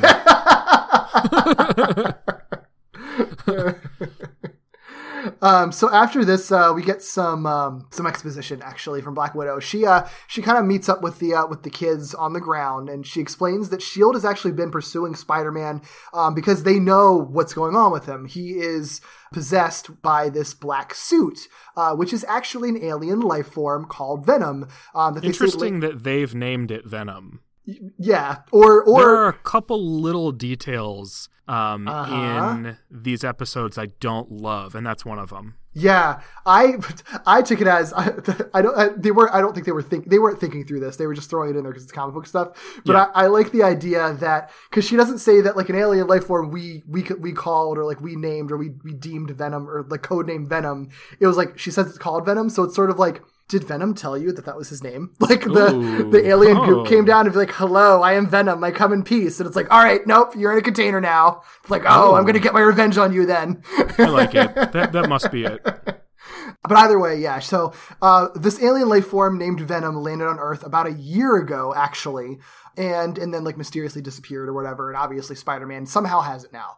Um, she explains that it is uh, symbiotic and has a mind altering nature, um, and then explains that after a vehicle transporting the life form crashed, uh, that's when Venom disappeared, and then Spider Man coincidentally appeared wearing it as a suit, which calls a few things into question Yes. for them. So this this this bit is kind of I have mixed feelings about this. So this brings in this conversation where like they're all talking about like oh well I guess that's a good good thing sort of because that means that Spider-Man isn't responsible for his actions or whatever. So like the kids are like yay, we just have to take the suit off. And then they introduce this other ripple of like well it's weird that Spider-Man got it after it disappeared. So what if he found out about it and stole it on purpose because he wanted to use it to enhance his abilities? Which I don't know. I don't really like get the only reason that that feels like that's thrown in here is specifically so the kids can then talk about how they believe in Spider-Man Yes. and go through the whole great power comes great responsibility thing. Like he would never I do think. this because he is a responsible person. Because it really like does not play into anything else. They could still be doing all of the like we believe in you Spider-Man because we love you because they're trying to help him break free of the suit without this aspect of it, you know? They they definitely could, but I, I'm not surprised they did this though, because I feel like it plays on that sort of like kids are the hope and adults are all jaded and selfish and like mm. they've got it all wrong type of thing that you get from plenty of cartoons where kids are the are the heroes, right? Where like we have to do this because the adults don't take us seriously, or the the adults aren't seeing this correctly, or the adults are dumb, or the adults are bad, or like I, I think I I don't know why they felt compelled to do it in this one. Um, but I'm not surprised it managed to creep its way in That's true. No, I didn't think about it that way. because they, they do it earlier too like in in the uh like hq wherever that hq is the avengers are the ones who don't see things right right like the kids Yeah. are upset that something is going on with spider-man and the avengers are the ones who are like eh maybe it's like an imposter like maybe that's not it like they're just shown being wrong um a number of times in these two episodes That's true. I guess that is that's sort of like the interesting lens that this show is kind of telling all its stories from is because it has these kid characters, it's going to kind of be almost kind of like interrogating like a lot of the uh the superheroes themselves because they're like they have to now make all their decisions through these kids. And yeah, no, you're right because Captain America even has that very specific speech about the kids like in the second episode mm-hmm. and like that there are people who have hope and optimism. So if that's like the whole like kind of thesis of the show, then I can be a little more on board with it because it's just kind of playing into that overall theme. It is a little weird, though, as a thesis for this show, given the audience of the show, because what it does is it forces you to call into question your heroes, which isn't a bad thing. But when when that's sort of the main takeaway from your show, unless you unless you really tie it up in a way where the heroes end up seeing what the kids have been seeing, um, you just end up with heroes who are kind of like jaded or old, or you end up with the Watchmen, you know, like yeah, yeah, but you know, if it goes in the way the direction that you're saying, where it's like, if this show ends with the heroes ultimately learning from the kids, and they have and they end up defeating whoever the big bad is because of things that they learn from the kids and improve because of their interactions with the kids. I'm really here for that, actually. Yeah, Like, no, I'm I'm good f- with that I, sort of tie I up. don't know if they're they are gonna they are doing that, but I like that idea a lot, and that would be a really effective use of this bizarre setup that they have for the show. Yeah, I, I hope that's what happens yeah, because I'm I'm all about like heroes who think they're the shit and learn that they're not, and you know learn it from unconventional places. Yeah. Uh, That's cool. Another thing that we're just gonna learn when we inevitably watch the whole Yeah. show. So we'll let you know. yeah, look forward to our bonus episode coming in a few months. Um, yeah, so they're kind of having these interactions. Like we said, the kids are like, I believe in Spider Man. Um, and Edward uses this as an opportunity to kind of bring up the whole thing where Spider Man like stopped himself and warned him. So they they kind of realize that like the the, the symbiote does is, doesn't have 100% full control over them over him. Spider-man is in or is there. It is not in full control uh, but he is still in there. And and i think it's thor who is like i can sense that he's there and he is suffering. Oh my gosh, there is such a good good moment with the subtitles where it literally is like they're talking about Spider-Man and it just says he dot dot dot is suffering. And I was like there are two meanings to this sentence and they're they're both true. like Yeah. Spider-Man is literally just suffering. that, is, that is Yeah. what makes him relatable. Ah, yep, yep. oh man, it's good. It's good. I like that. I like that idea, and I like that they just like put it out, put put it right on the table, like Yeah. like oh no, Spider Man. Suffering in there. Yeah, man. Well, the Avengers. This okay. So we don't see a lot of this in the in the episodes that we see, but I, I suspect we probably get a little bit of back and forth here and there over the course of the series, and maybe get the conclusion we were just talking about as a result. But the Avengers basically look to the kids and say like, "So you guys do have faith in Spider-Man still, right? Like you believe?" And they're like, "Yeah." And then the Avengers are basically like, "All right, like that's you know, I guess that's how we're doing it." It's like, Yeah. cool. All right, good. Way to be on board. But that gets interrupted by basically a communication from S.H.I.E.L.D. to Black Widow um, that is an order to restrain Spider Man by any means necessary, which the kids correctly interpret as if you got to kill him, kill him. Like, just stop him. Yeah. which is dark. Yep. Yep. I like how they play. I, I do like how they how they play it because you know they can't. It's it's still like it's still a kids show even though it's a kids anime and they're not so they're not going to be like I'm probably going to stab him or something like. But Right. but it's very clear that it, what's going on and the kids catch on. Oh, yeah. Edward's quickly. reaction says it all. Yeah, yeah. Um, and I like again, kind of a um, like a, a like a um. Well, this comes after in a second. So they after they get like upset by it, the the subs say that Captain America says this is the worst possible scenario. Which it's like is a little over dramatic here, bud. Like I feel It's like the worst. they haven't met Ultron yet, and the the Chitauri haven't arrived. Yeah, I guess so. Is Thanos in this series? it's like, I mean, I guess cat, but it's just like, okay, I get what you're going for, I guess, but uh, not the worst. a little Let's be real. hyperbolic. yeah. But you know the, the, the tension and, and the drama is still there. So Yeah. Black Widow is like slowly in a very badass way approaching Spider Man, um, and we know that they're going to have a really epic battle, and that's where we cut to to be continued. Yeah, yeah. I don't know what Spider Man was up to, but like Black Widow's like walking through smoke and debris. and again, it's so cool that they're treating her like such a total like formidable opponent to Sp- to an enhanced ability Spider-Man mm-hmm. who was taking on Thor and Captain America. Yeah. and it's just like oh yeah she'll probably be the one to kill him if we don't if we don't stop this. Yeah. like that's so cool. I I I do feel like I have to point out though that on multiple occasions she is stopped by simply stepping in web, true which is a bummer. But other than that, you're right. Like she really is secret weapon being sent in to basically assassinate Spider-Man. yeah and I, I i guess you can argue like it's not so much of her power set as it is that like obviously thor and captain america weren't trying to kill him yeah. but you're now seeing this person who has the motivation to potentially kill him and will do it like without hesitation and i think that's what the real terror comes from here This almost feels like a pre all in Avengers version of Natasha Romanoff from the movies, where you're like, once she's mm-hmm. on board with the team, she sort of questions her past and the things that she's done. Kind of feels like maybe that's the Natasha we get here, where it's like, you know, you know, Cap- Captain America even says like, boys, she's she's following orders. There's nothing we can do about it. yeah So it, it kind of seems like that's the headspace she's in, which is why I hope that she gets to challenge Shield later in the series. Yeah yeah me too it, it would be really cool to see that because i could really see this version of it having a this version of her having a having a really cool arc Yes. if they if they do that yeah. man so many possibilities for this show I know, I know. They really have a massive playground to work with, and and uh, I, I I don't know how they could get to it all. So hopefully they they really slam dunk on the stuff that they they do. yeah So well, there are uh, the interesting thing about Spider-Man episodes in this show specifically is they they don't have a super emotive Spider-Man mask. yeah Um, but a lot of the cool faces are still coming from Spider Man because the other faces aren't super emotive either.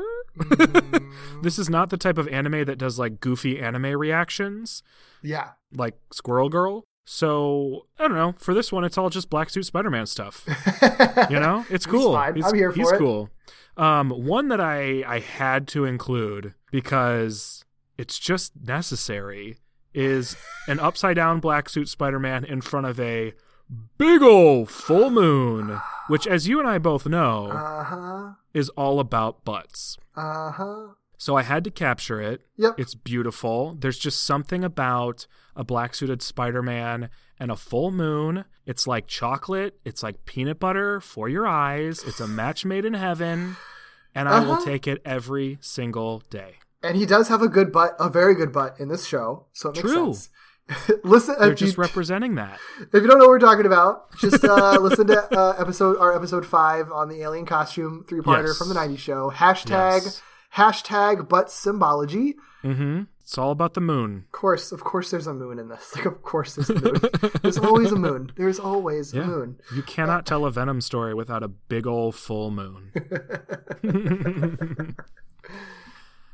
and then the other is just, um, you know, a grab of when the suit ripples at the bell. Because what they do with its reaction to sound waves, I think is kind of cool, if only because it's unique. Yeah. It's not necessarily great in the way that it's animated. There are a couple scenes that are very well animated, but this in particular is just Spidey's face in reacting to uh, the sound waves, which is like sort of splattery, and his eyes uh, are intentionally sort of in different places and different shapes. Yeah. Um, I point out intentionally because sometimes it happens and it's definitely not intentional. yep. but this time it was very clearly intentional. Yeah, it's like actually like distorting him. Like it just got conked on the head.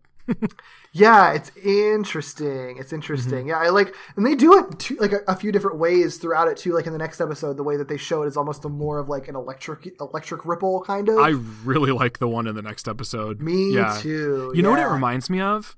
Have you seen Inside Out? The Yes. Pixar movie Inside Oh, yeah, Out? absolutely. When they when they go into like uh I don't remember what place it is, but where they sort of like start falling into other forms of animation. It Oh, kind of feels like that where it's like what's happening to my face? yeah. Oh yeah, that's so true. Especially the one in the second episode where it's all like angular and weird. Uh huh. Uh huh. but uh a couple cool Spidey faces in that first one. yeah. Yeah. Definitely. Definitely. Yeah. I like these episodes a lot. So. Me too. yeah, I, I do think they feel a lot more Spider-Man like. We'll see this. We'll see this in the second one too. But the way that they solve problems in these episodes feels very much like the way that Spider-Man would solve problems in his own show. yes. Um, so I like that a lot. A, a lot of that is setting, just how you use the city around you. Mhm. But that's sort of characteristic of how Spider-Man operates. So I'm glad that they embrace that. Yes, very true. So the next episode, let's just go and pick it up because uh, part two of this and the epic conclusion of the Venom symbiote. Mm-hmm. Um, this is episode thirty-six, weakness of the Venom symbiote. The synopsis again per TV Tokyo with some rough translations.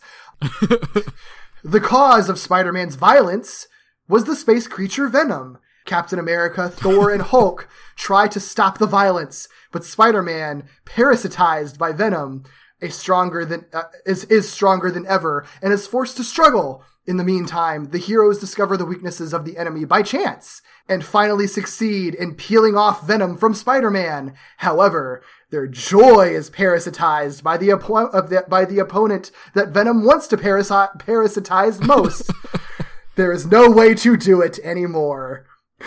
What? What is that last sentence? I don't know about the last one. I didn't know how to change it. And I feel like parasitize, a better translation probably would have been possessed. But I really like that they used the word parasitize so much. And I had to keep it. And then No. that was my own downfall. No, I'm very, very glad you did because I, I really want. I, I kind of want to see if I can figure out the effect that the different languages have on the way that Venom is described and portrayed. Hmm. Because we are used to describing Venom as a symbiotic relationship here. But in the translation that we are watching and in this translation that we have of these synopses, they always say parasite. They have they never translate anything from what we have seen as symbiotic. Yeah. And there there is a difference. Yeah. And they use the word symbiote like in the title and maybe one other time, but Yeah. more as just like a name like the name of the creature um, Right. rather than it being representative of a symbiotic relationship. Right. So I'm curious if there is a language thing where we have two different words from different roots that create a nuanced difference, and maybe there's you know, like I just don't know. I, I can't imagine they there wouldn't be ways to describe those relationships because they're like biological relationships.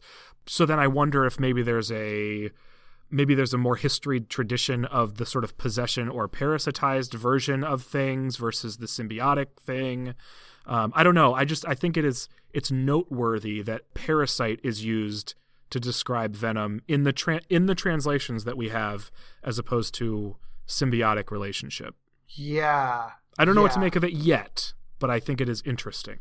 It is interesting. And the way that it's portrayed in these episodes, the only like aspect of it being symbiotic is that it enhances their powers. But if you consider that like the host isn't really in control at all and like and is apparently like conscious in there and trying to fight back, then that's not really symbiotic. That is more parasitic. So Yeah. that's Yeah. interesting. So I, I don't know. I I uh, I don't know if there's maybe some traditional storytelling that's coming out through this medium specifically because of where it's being produced and it's maybe more recognizable or what or I, I don't know. It could also it it could also just be a failing of of the writers to sort of nail it. It's also possible. True. True. I hope that's not it though. It could also be Google Translate just got all the words wrong or something. Yeah. I, and the subs were all out, out off whack, out of whack. Yeah. Who knows? Yeah, it could be a number. Of, it's. I mean, that's just the the downside of, of any kind of translation. We're never going to get the purest version of uh of what it was before. So right, right. uh, language is weird. It's so weird. um, well, you know it's not weird? Time. It's never weird. Sure. Just kidding. It's always super weird. This episode originally aired on December 3rd, 2014. Um, it was also written by Mitsutaka Hirota, but it was directed by Makoto Sonada. They directed on Saint Seiya Omega and were the assistant director on a One Piece film. Yeah, that's the only Um, things so, that I stuff. Hmm. I found on IMDb. So, but but also this show wasn't even listed on their actual IMDb. Like I, Wikipedia Gotcha. is the one that had their credits. So who knows how what other lesser known anime these people have worked on that IMDb Yeah. doesn't care about because they're not American. So Well, if not much, welcome to the party, Makoto. I hope your career was boosted significantly by working on a Venom cartoon. right, because some of It these should be. sequences are good. Ooh, yes. Yes. Well, we don't have to talk about any characters who are introduced in this because everybody is just a carryover from the last one. So we can actually dive right into those animation sequences. Sweet. cool. So this episode opens with a very quick recap, but then jumps right into the opening theme, which is awesome. Yes, yes. And you can play it again if you want.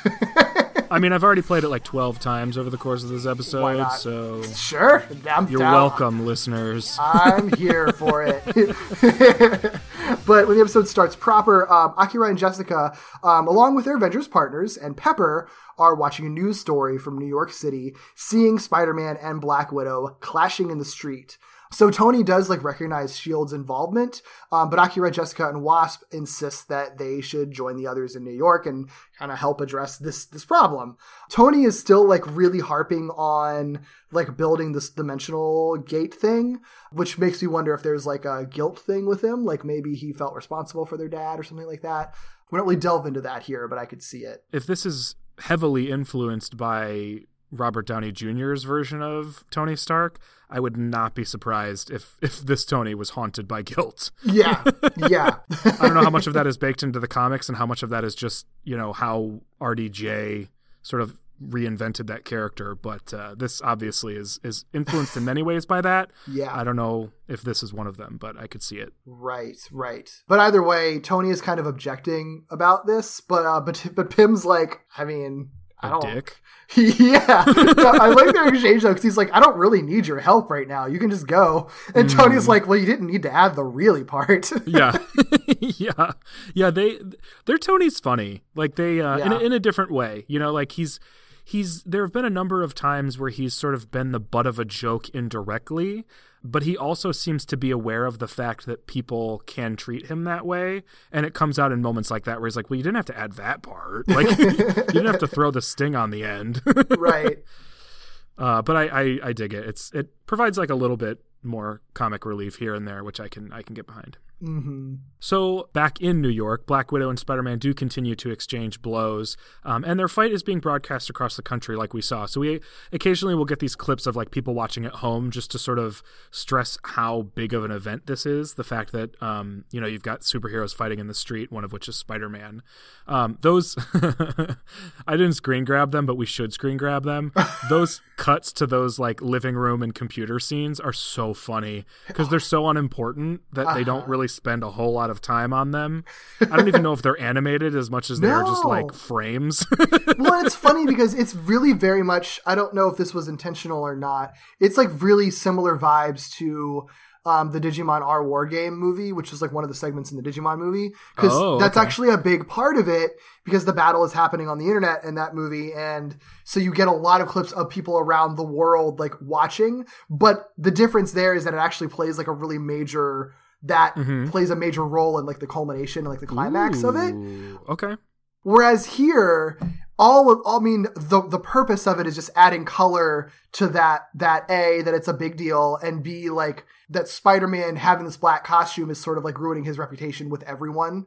But Yeah. like they didn't re- they didn't really need him because you still have people in the city who Yeah. are there present presently watching all of this. So I'm conflicted about that because I definitely agree with you that they didn't need to do it. They've already established that there is like a strong onlooking contingent, but I'm just a sucker for like the watching the news story thing. That's I true. love when they cut to a news story, especially outside of the setting.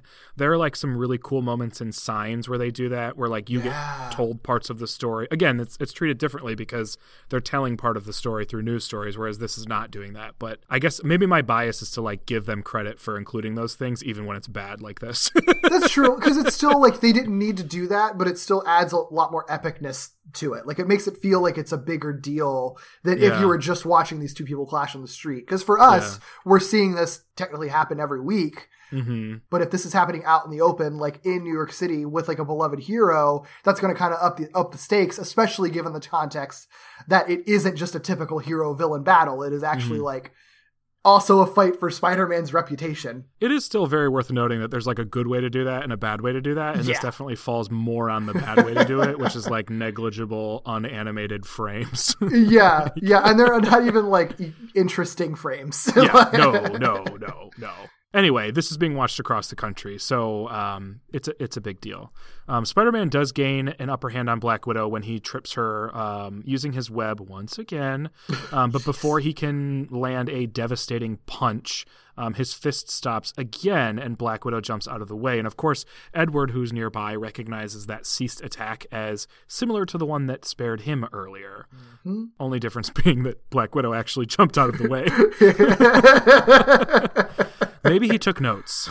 I hope so. oh, I hope so. well, Black Widow does like attempt to appeal to Spider-Man, um, like the the actual Spider-Man underneath the Venom suit, but he does re- respond by kind of struggling against it, but um, but it still like retains control. So she is recognizing that he's fighting back, but like she also is doing her mission by trying to kill him. Yeah. So you know, I, I like that though because it does it does mean that she she might follow out her orders, but she doesn't necessarily believe in them. So Yeah, I'm she's really not- really holding out hope. she's not heartless, and I like that they Right. really lay that out clearly. yeah. And of course, Spider-Man throws more cars because that's what Black Spider-Man Oh does. gosh. I think this is I, th- I think this is the one where he uh swings two taxis around. Yeah, yes, I think it is. Like he doesn't even just he's just like I'm just going to swing these around for a while and then I'm going to throw them at you cuz look how strong I am. I hope there were no people in those taxis. oh my gosh. Who knows? he doesn't know, I can tell you that much. Yep, yep. uh, um, as this is going on, uh, Captain America and Thor kind of discuss how to stop them.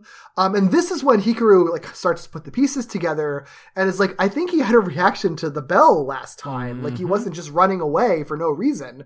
Because I think they're even bringing up like, why would he run away?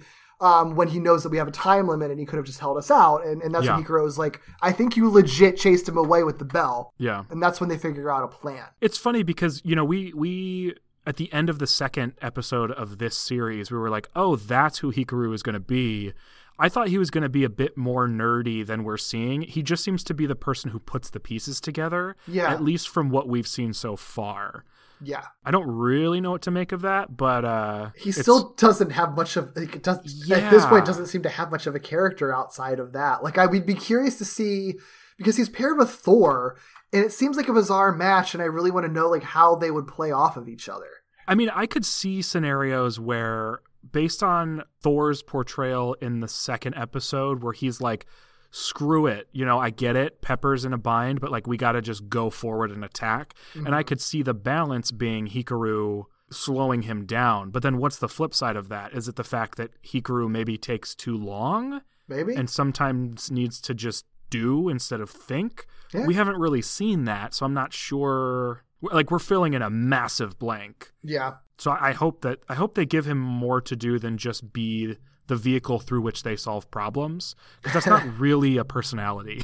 no, and it is unfortunate that like I feel like we have very clear personalities for everyone except Hikaru and kind mm-hmm. of Jessica, but even Jessica like as much Well, as it's that's a problem because she has too many characteristics. Yeah, like it's it, right. It's still a different because her problem is more just being the anime girl who is Right. encompassing every girl thing. So like that's a different Mm-hmm. thing. So like barring that, he's really the only one that we don't really the in the four that we've watched. We haven't really figured it out, and it's sort of like you should at least get a little something more Yeah. from from these episodes, you know. And so that's not a good sign. I don't, unfortunately. Yeah, I keep thinking back to you pointing out that this is like episode 35 and 36. Yeah. You know, like the, the amount of development that could have happened to this point. And maybe he's underutilized in this episode. It's but- possible. Yeah, it's totally possible. I hope that's the case. Yeah. so they hatch a plan. They know to use the bell. Um, and so Chris and Edward end up desmashing Captain America and Hulk, um, which means we're seeing Hulk actually desmashed for the first time, right? we are. Yeah. Note, I am so bummed that in a show where every single one of the Avengers has a catchphrase when they desmash, Hulk, who has one of the most iconic catchphrases of superhero history, says nothing. He just yells. screams. Why He does he not say. Hulk smash? I know. Are they Don't afraid understand. that that would be too on the nose or too confusing because they use Smash as a phrase? I don't. Uh, not This- anime enough, maybe. but this Because the other ones are so like Justicey, where it's like we will fight for the true. true. Like But I don't even know what they are. Hulk is so weird in this show, though. I still Yeah. don't get him because he has these really bizarre moments of like telling little jokes and just like being Yeah. like stoic, and it's just like and being like weirdly like smart about stuff. Like I don't understand what they're trying to do with him. I like I have no idea. From the little bit we've seen, I think he's supposed to be the mixture version. Like I think he he seems like a Hulk who is always Hulk. Mm-hmm. Kind of like when Bruce Banner. I, I don't know enough about the comics to like identify this with words, but I know there are points in the comics where he doesn't transform back and forth. He just is the Hulk body with Bruce Banner mind. Sure. And it seems like maybe they're doing that. I just don't know if they're doing it well.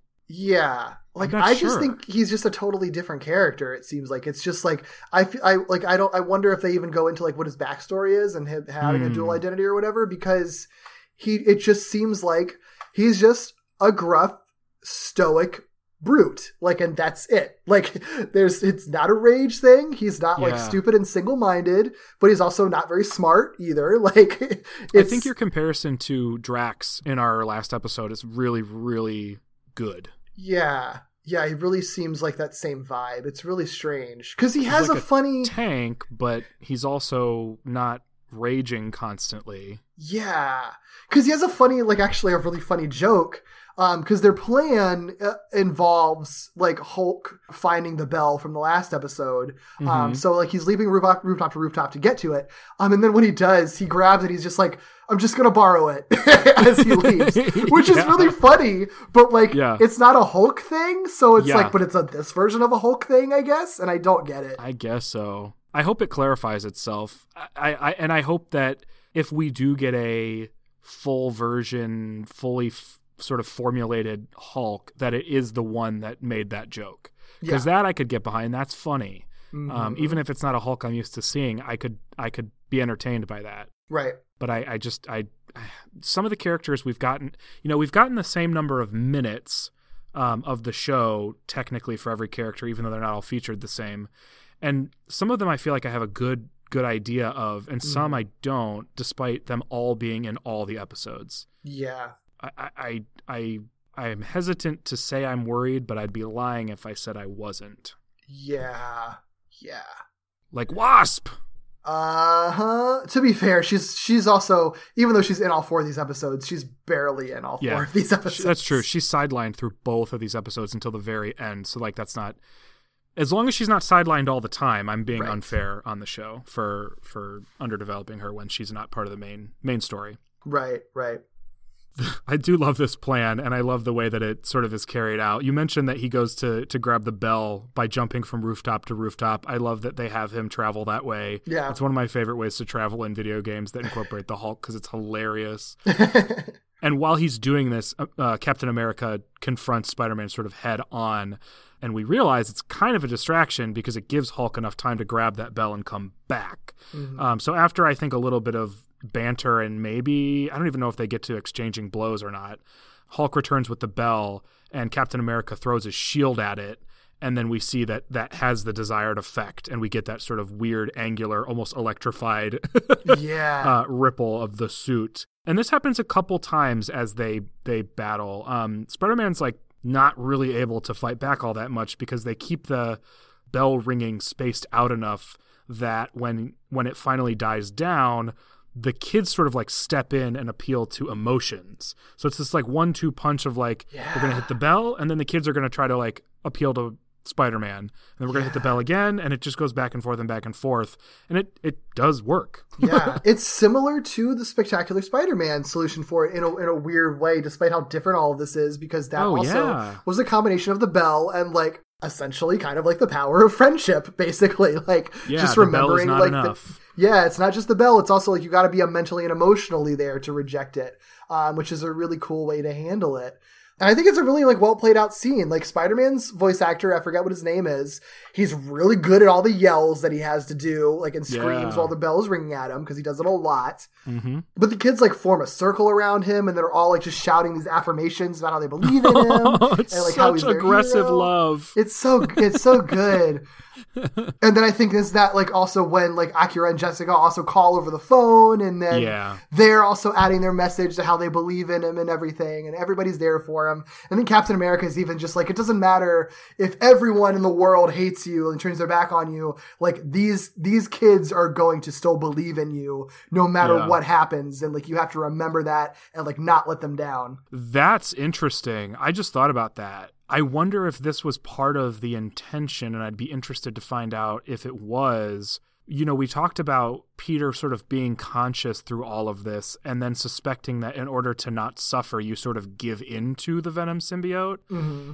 And I wonder, you know, the more this the suit accomplishes in a negative direction, and the more you are conscious to see the public's reaction to you, the less you would sort of fight, and the more likely you would be to just give up because it's sort of hopeless. Like, how would I even fight back against this? Given all the things I've been seen doing, Yeah, because then then it really would give weight to these five kids who was like they will never ever ever ever believe anything other than you are good. Right. it gives like a totem or an anchor for him to hold on to. Yeah.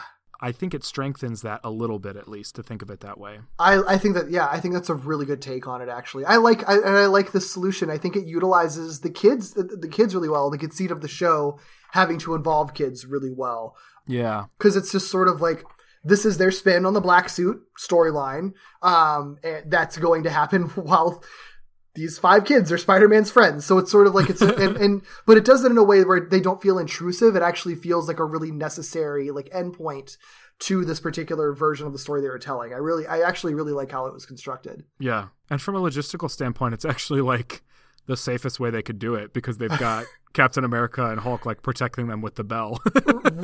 Right.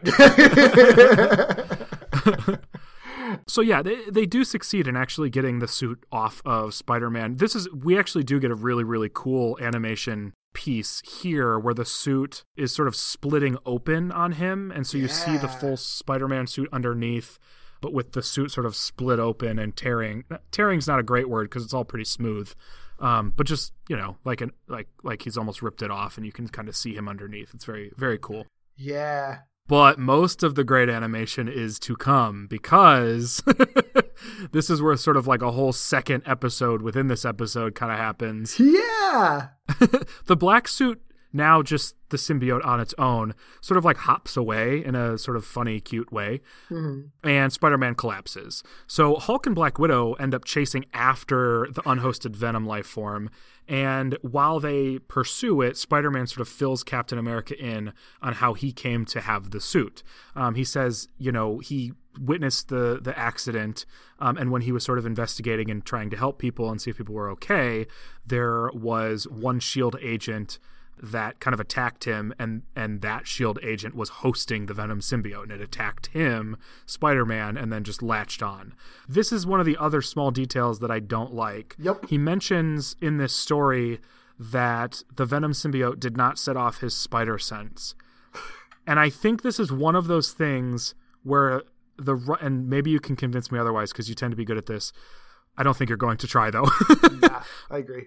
I think this is one of the things that the writers knew about how spider sense worked, but didn't investigate as to how or why Venom has this effect on Spider Man. Yeah. And I don't know if every iteration explains it as well as, say, a spectacular Spider Man does, Mm-hmm. but it doesn't make a ton of sense for his spider sense to be deactivated by a symbiote that has not yet sort of examined or scanned or coded itself to him. yeah. So I don't love that. Yeah, it's a very a small throw-in. detail though. and it's not really a necessary one because the only reason that they, I, other than just to like play into the mythology, I guess the only other, the only like plot reason for mentioning that is just to explain how it was able to jump out of the the soldier and like jump onto him without him like knowing about it beforehand. But honestly, I don't think they if- even need to explain that though, Yeah. because if he's being attacked by a person, his spider sense is going to go off. Yeah, that's the thing is that like if if he hadn't called it out, I wouldn't have thought of it. It would have just No, been like, me neither. It was just too fast for his reflexes. Like that's Yeah. that's fine. Like I don't have a yeah. I just it was a weird weird thing to throw in there. Yeah, could have cut it and it would have significantly improved that that flashback. Yeah, because all it does is just make you think about it and then question Mm-hmm. everything. Because the flashback otherwise is is the music's really good. It's really dramatic and really like dark and Yeah. yeah. So It's in the rain, I think. yeah, it's or at the- least it's very gray and looks like it's in the rain. I think it is. No, I think it isn't like the rain and thunder, and it's like really, really like uh, shadowy and everything, and it's a very creepy, like little horror scene. So yeah. Yeah, I dig it. I dig it. I do too. So he he's like kind of explaining this, and he's like really shaken by everything. Um, and even though you know the kids are all like, "Dude, it wasn't you. You were possessed or whatever." Ugh, they're so sweet. They are, and they're right. this whole you know. thing. Yeah. But you know, he of course it's Spider Man, so you know it's Spider Man and his guilt complex, of Uh-huh. course. I do. I like that in the, the the way the sub translated is they're translated as "gone wild," so it's just like I was the one who went wild. It's Spider Man gone wild. Yeah. Which is funny because they described it earlier as feral, and they could have just stuck with that. But Yeah. I appreciate Spider-Man Gone Wild. yeah, I'm down with it.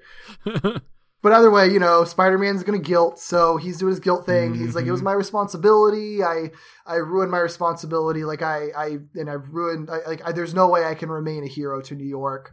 Um, and that's when um, Akira kind of through the phone is it encourages him um, in that very like particular yelling anime boy way that Yes. they always tend to do. that yes, because spirits. like because again, we have not gotten the full relationship between the two. So from from where we're sitting, it's just like enthusiastic, determined anime boy screams at like adult with complex feelings, and adult is like, "You're right." yep, All right, cool. it works. yeah, it's still inspiring no matter what. I mean, there's, there's a reason that character works. yeah, yeah, exactly. Um, and that's what Spider-Man needs to hear is that someone, you know, someone believes in him and that he can just tell everyone he's sorry, and that's all that he needs to do, pretty much. hmm But yeah, so he finds his confidence again. but, but, unfortunately, to, while this, you know, while this warm, nice little moment is going on, apparently, just like in the meantime, on the other side of the road, the Venom symbiote's just like, hey, I'm gonna possess Hulk now. I mean, someone should have seen that coming, right? If not him, someone. It's gonna seek out someone. You'd think. I like that it's just like Wasp is just like, oh hey, you guys might want to look over there and see what's happening, and it's just That like pretty great. a horror show of the Hulk being taken over, and Black Widow is like try, trying to like chase it down, and it's just like, wow, guys, it just went to shit like that quickly. Come on. Mm-hmm. I do think it is, and this isn't, I guess, necessarily super related to to that moment, but now that we're at the point where the Venom symbiote is taking over the Hulk, I do think it's actually a pretty clever way of putting the the recognizable character Venom into a show that you cannot afford to tell an Eddie Brock story with. True. So Yeah. to sit there and say like, okay, how can we get the Venom that people want to see and know into this show?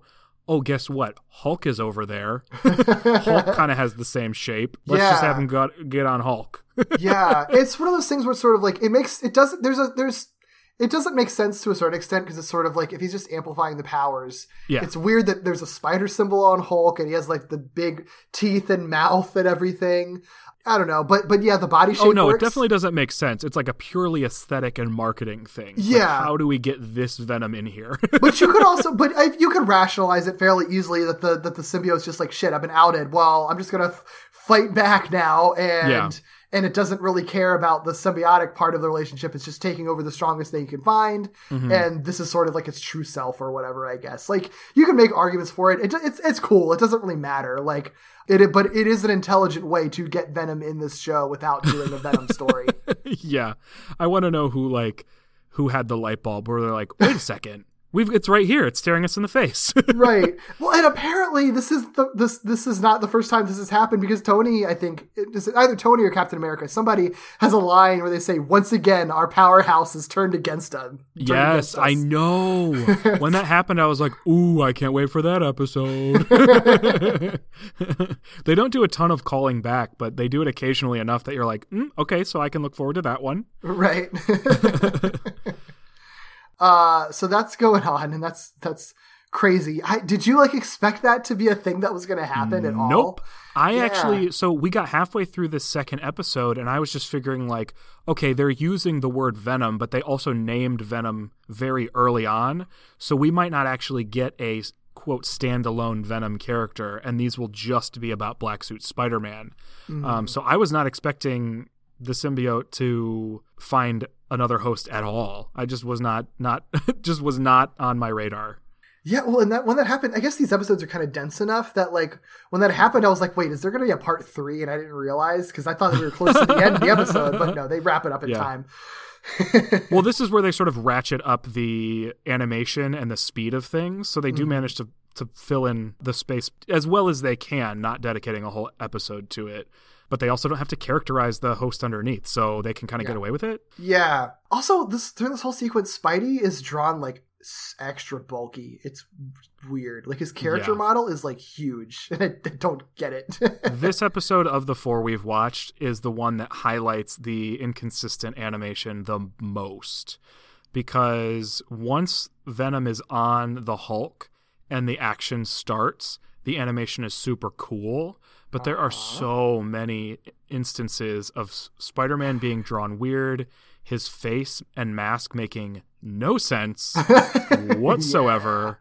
They really struggle with those triangle eyes yeah. and so it just and it's not just it's not just spider-man because i imagine spider-man is a very difficult character to animate given the costume design Oh God, yeah. So many lines. Yeah yep but uh, there there are certainly other things too where you're like "Er, that's a little rough Yeah. but at least we have some really amazing stuff to talk about with with totally. uh, hulk venom Oh, totally. Yeah, I think they, they animate Hulk Venom very well, especially given like the the kind of cool stuff that they do with him. oh yeah unexpected stuff Yeah, yeah. stuff that like very much i was like whoa okay like you're kind of doing a little mashup here and i'm into it Uh huh. Uh huh.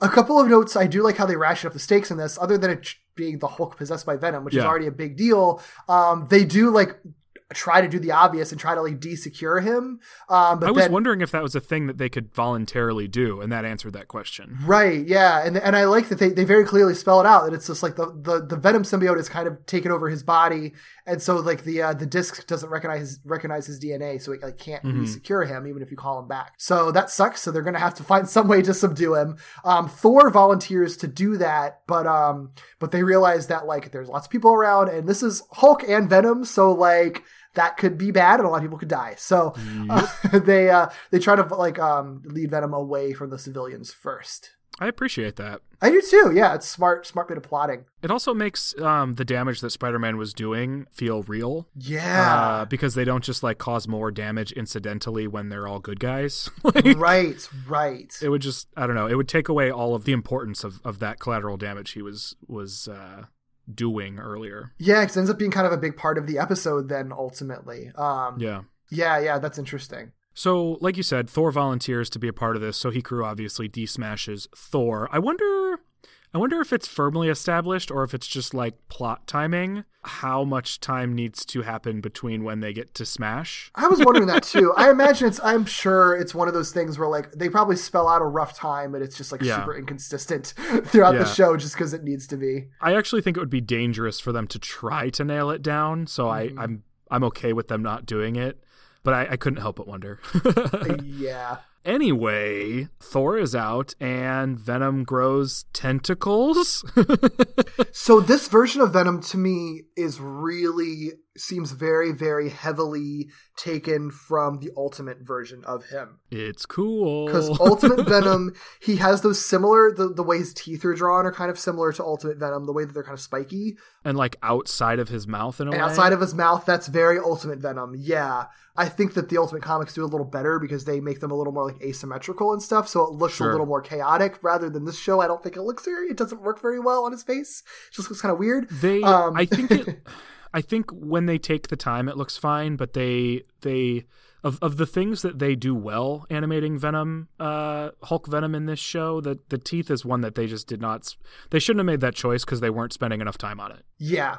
But either way, that's very clearly taken from Ultimate Universe. The purple co- color scheme of him, rather than it being like black or blue, is definitely from the Ultimate comics. Mm-hmm. Um, and the tentacles, really mainly, were like they super went hard on him always having these like tentacles that he uses like frequently, rather than just like shooting webs. Yeah. Um, in the comics, so they're definitely taking it. taking a lot of that, and I think it's used really well here because there's no reason for him to be using webs because of this version of Venom. Right, right. Well, and it, it makes it. It also makes that version of Venom more brutish in a way because he has more Uh-huh. things to hit you with, which makes sense if Hulk is hosting you. Yeah, true. That's a good point. So Thor manages to use Mjolnir, um, Mjol, Mjolnir, Mew Mew. Mjolnir, It's Mew Mew Mew.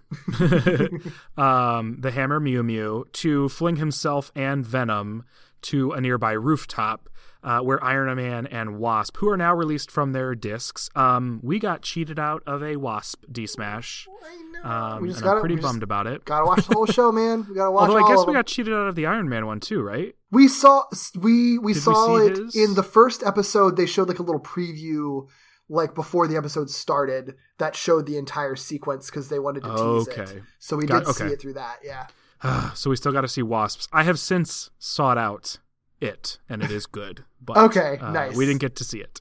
Anyway, they are now out of their discs, and they take over sort of the next leg of this getting Venom to where they actually want him to be, which is a construction site, um, kind of like a like a high rise construction site. So it's all I beams and and scaffolding and stuff like that, Mm-hmm. um, and cranes where Spider Man has rigged up a bell. They got the cranes right. Like they they added the the New York cranes everywhere. So it's- you can't have a Spider Man thing without cranes, That's right? true. The iconic New York Spider-Man cranes. Yes, yes.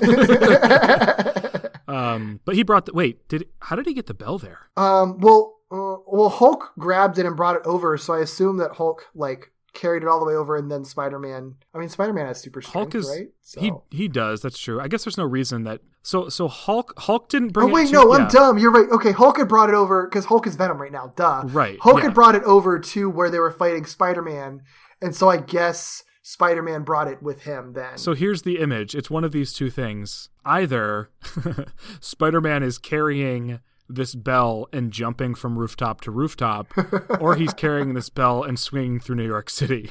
And I don't know which one I like better. yeah, I like it because it's huge. It's Either one is awkward. Right. That's that is funny actually. Well, however he gets it there, it's there, it's ready. And when you know they start to go after Venom, Iron Man, and Spider Man, and and and Wasp, um, Venom fights back actually pretty effectively. And the kids and Pepper kind of realize like we got to do something here because it's not really going the way that they expected. And they see that hey, this whole building is basically like a hollow metal shell.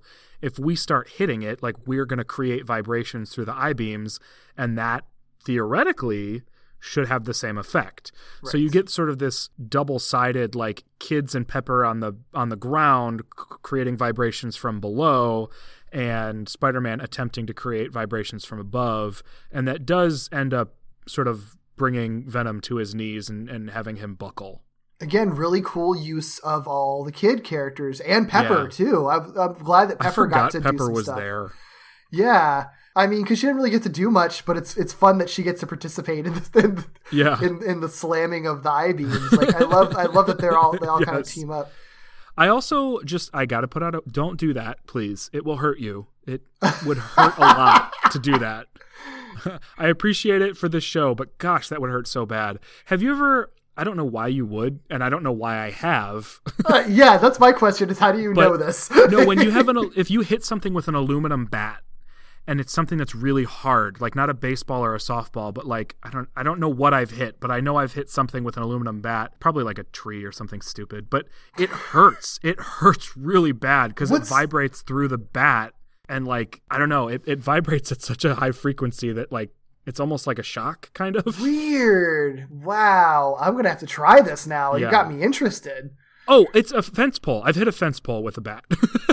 Okay, I mean, that doesn't answer any questions. No, but sure. it doesn't. But I, I just need you to know that I didn't like assault a tree. I knew it wasn't a tree. Um, It wasn't anything living, so it's okay. yeah, yeah. No, it, it hurts. That would hurt a lot. okay, but good for them. good to know. good to know. um, I also want to add that throughout this entire sequence, Tony has this like running gag of like referring to everything as like pizza related. I wrote all of them down because it's so bizarre that it keeps coming up. So he, he when he first arrives, his epic like arrival line is "I'm here to pick up a pizza delivery," and then he looks at Venom and says, "Hey there, pizza squid." And then what I think was meant to be like where this joke came from, um, he says, "Pizza's here. Better ring the bell," like ringing the doorbell, but also telling mm. Spidey to ring the the bell itself. Mm-hmm, but then after that mm-hmm. happens, he keeps going, and it makes less sense because then he says, It's time for a pizza party. And then once everything's done and Hulk's defeated, he says, I guess the squid ink pizza didn't pan out. okay. You know what would, it, what would really, really work for me is if this was a running thing with him and other people acknowledge that they're dumb jokes. Because what it's it's weird. His jokes aren't validated. Nobody's laughing at them in the show, but also nobody's like side eyeing him. right. So you just have this like weird, like you're not sure if they're supposed to be funny or not. and I, I can't wait to see if if that also ends up clarifying itself. Because I Yeah. would be here for like dad joke Tony. Oh, me too. I mean, I'm down with it. I wasn't like groaning at the jokes. I was more just like baffled at them. But like, Yeah. what am, am I meant to find this funny or not? I don't know. Because No, it's yeah, definitely not funny. right, right. I think knowing that other people in universe are groaning at his jokes would make it funnier. yeah. Yeah. The like yeah, like you said, the first half of it made a lot of sense and was clever, and then it just kept kept going. Right. um, then so so obviously by making the sounds of the construction site, they are able to subdue Venom. Um, and like we said, Spider he kind of also compounds that with uh, with the bell. He actually like drops the bell on top of Venom mm-hmm. and then continues to slam it with a sledgehammer. Um, so so Hulk and Venom are like just completely subdued inside of this like torture chamber, basically.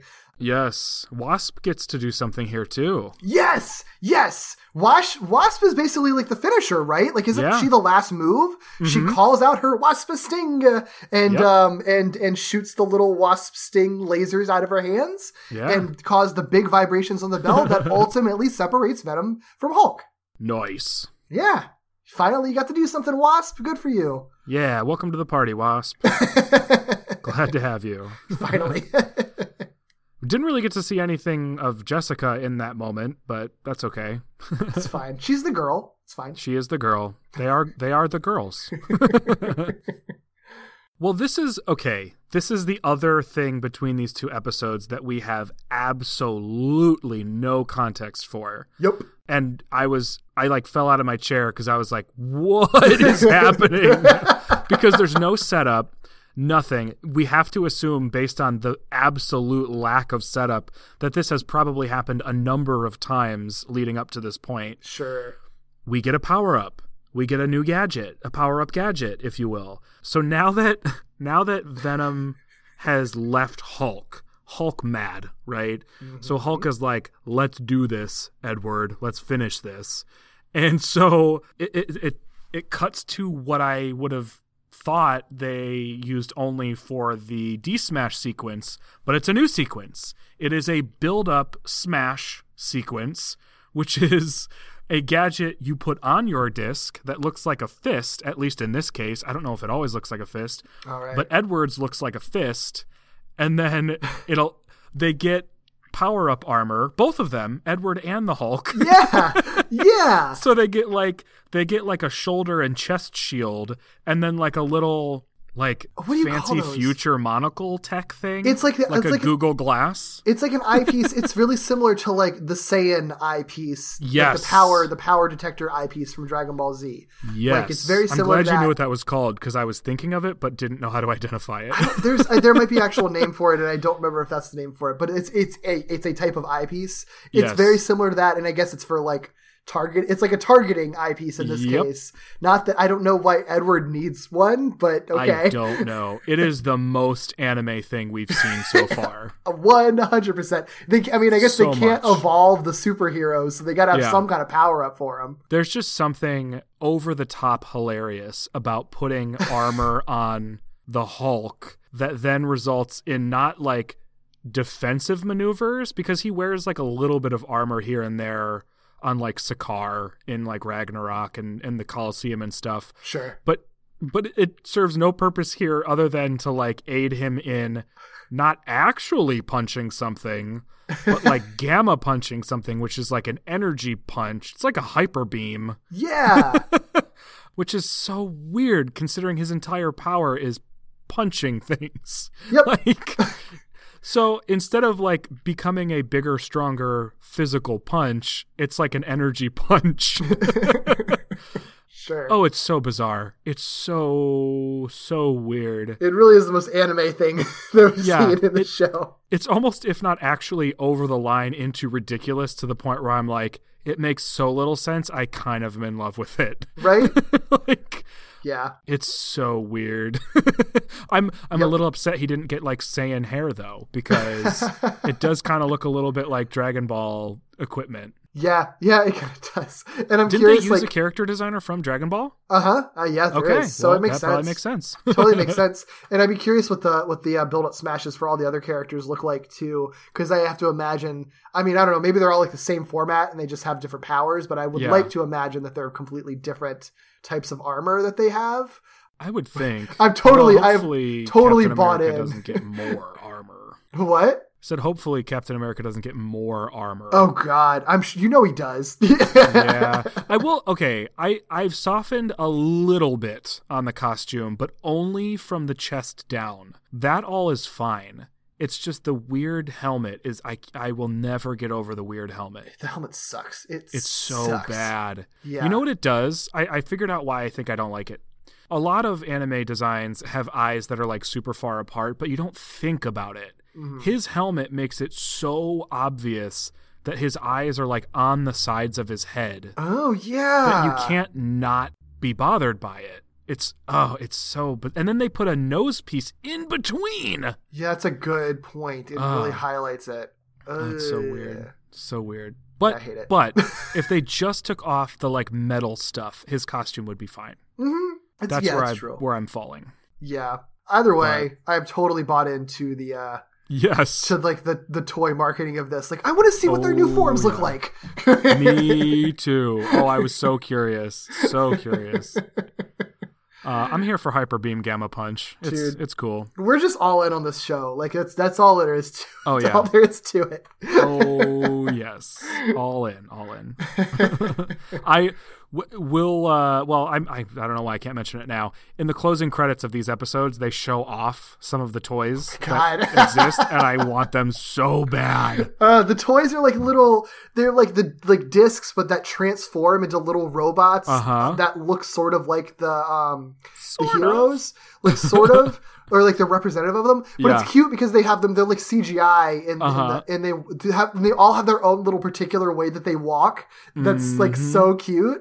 Um, that ending is weird too, because like Yeah. the implication is that they're just walking for a long time and then like the door opens and it's like a toy story situation where they all like hide and freeze and the kids are like what's going on here it's such a strange like ending for it for the show Uh, more or less likely that at some point in the development of the show, those were the characters that they carried around with them and released. huh. Like they were gonna be just like representative of of avengers robots rather than the avengers like they were kind of saying So that like might have been a- a better way to do the show like a met- I, well, I don't think it would be better. um, maybe in concept, but uh, I don't know that I would have been drawn to it um, Sure. at all.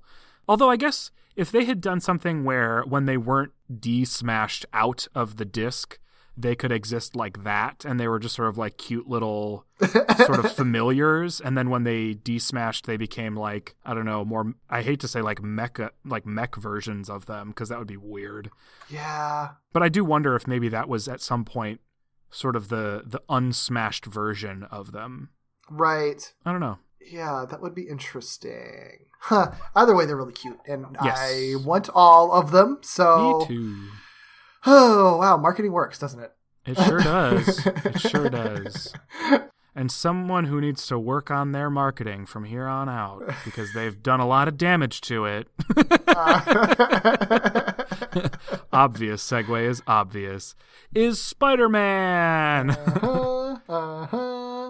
Although I skipped a detail. Yeah, yeah. Should say that they they because of the gamma punch, they are able to secure Venom into a disc, um, which is really the art that they have of Venom, like the image of him or it on the disc, is really cool looking. I want that disc. I would, I love it. I I want to just collect the discs. like I do too. It's Dude. dangerous. import this show to America, make it a hit, make all the toys here, and I will buy all of them. Oh boy. Oy, oy, oy. Um, very Uh-oh. curious to know how the Venom disc would work, considering it doesn't have a host. Yeah, I feel like they're just never gonna release him. They shouldn't. They surely should not. um, it does have a color though, so it is typed. They could they could use him if they wanted to. he is green. I made a note of it. So he's Hulk, Yeah. which means he's power. Okay. Um, which I mean, I don't really know what else you would slot him under. So sure. Yeah, true, true. Well, anyway, like we said, Spider Man now has to basically work on his public image, um, but off to a good start because when all is said and done, after Venom has been desecured, after, you know, the danger is no longer in front of them, I don't remember who it is that points out to Spider Man that this is happening, but someone points out to him that there's like a crowd below. And Spider Man walks to the edge of the building and sees all these onlooking New Yorkers just sort of looking up at him. And he apologizes for everything that he's done. Then one lone woman in the crowd begins to clap. And then they all begin to clap and cheer for him, and he vows to to sort of rebuild the trust that he's lost with the city. Well, the way that he apologizes is so cute because he's just like, um, I'm sorry for all the trouble. Yeah, yeah. and everybody's just like, "That's enough. That's good. Yeah, we believe it." Yep. yep. It is it is beneficial that um, part of the battle that was televised included red and blue suited Spider-Man helping the Avengers. Yeah, they make it like the, all the reporters make it very Yeah. clear throughout it. They're just like a black a black creature like jumped off of Spider-Man. The black creature now jumped onto Hulk and now he's behaving evil and Spider-Man is trying to save him. It's just like people can figure out what's going on.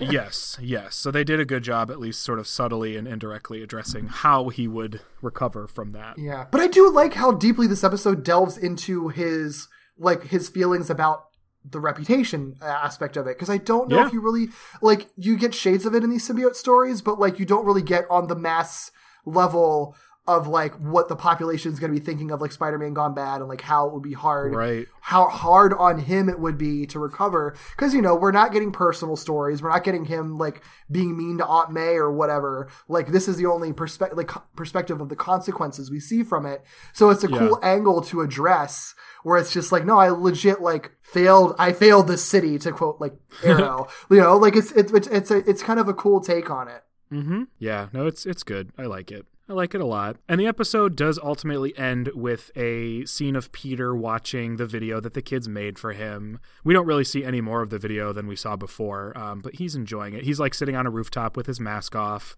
um, which is cool. I like that shot because we get to see him um, just sort of like casually being a neighborhood Spider-Man yeah and watching that video. And then we hear a cry for help, and he swings off to help them. And that's just kind of where we end. I think there might be, might even be a sunset. There's a yeah, there, and there's a little cool little um little freeze frame and like art. I don't know what do you call it when they do the anime thing where it like it freezes but then like turns it into like a painting.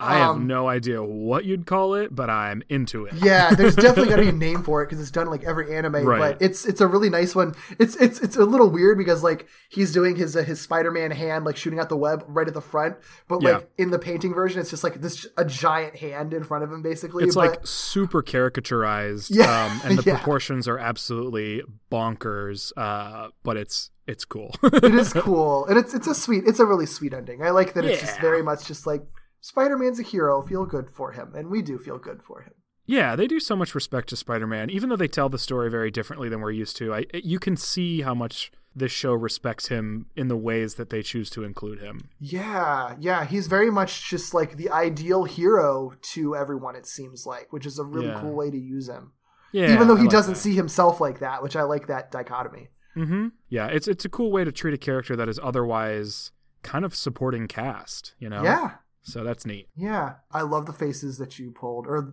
for, for this especially just one image with many faces in it. It's what a good what a good pull. There so we we've got two two images uh from this. One is just kind of funny. The other uh, picking on the animation a little bit but i think it's worth it. So the first one is just i think it's when akira is giving spider-man a pep talk after Yeah. he's sort of like i can't be a hero anymore and they put characters in the frame that really don't need to be there. So you have Spider-Man leaning on Captain America, and they are very obviously looking at the phone that Hikaru is holding up to them. They But then it almost feels like Chris and Ed, who are also in the frame, it almost looks like they like copy and pasted like key art for them. Because they're not looking at anything and their expressions are just like so dead-eyed and just like like they've just been frozen in time looking who knows where. It's Yeah. very weird. yeah, it's like it looks looks like they were posing for a photo. Like Yeah. like Ed Ed is just like a giant smile at Uh-huh. nothing, and then Chris is like looking just like into the distance. It's like a model shot of him. yes. Like, yes. Oh, it's so weird. Like 12 different cameras are taking pictures and none of them know where to look. right, and it's even, it's even better to me like having like Hikaru holding the phone because it almost looks like he's like trying to show them like a funny selfie or something. Like, look at this meme, guys. oh, that's so good. I do like. Oh, that's uh, that's the best take. That one right there, the selfie. yeah. And then the other one, like I said, is picking on the animation a little bit, but given how well they were able to do other animation, I feel like this was just a choice not to spend more time. And it it results in this like very comically drawn version of Venom that feels almost like ironically bad art. Like I don't know, do you um this is this is probably not fair to the artist, but have you ever f- seen or followed uh I think it's Gangster Doodles on Instagram? Uh, uh no. It's like very simplistic, very flat drawings of real people. This isn't necessarily like in the same style, but this feels like oversimplified and like flat version drawing of the actual Venom we saw elsewhere in the episode. Yeah, because the so angling of it is weird. The way that his tongue is is kind of weird because his tongue is taking up like his entire mouth. It's more just Uh-huh. like a. It looks more But it's like also just like falling out in a weird direction. Yeah, because it's not like moving. It looks like it's either like a slug that jumped into his mouth that he's catching, like to eat it, Yeah. um, or or it's just like a just like a big like mound of like snot that's like coming out of his mouth. It's just you know what this is? It's like if there were a bizarro version of this Venom in this universe, where it's just like slightly off and a little bit weird, and you're like, something's not right, but you are Venom? yeah. it's almost unsettling in its weirdness. A little bit like SpongeBob Doodle, where you're like, what's what's what's wrong? I can't quite tell.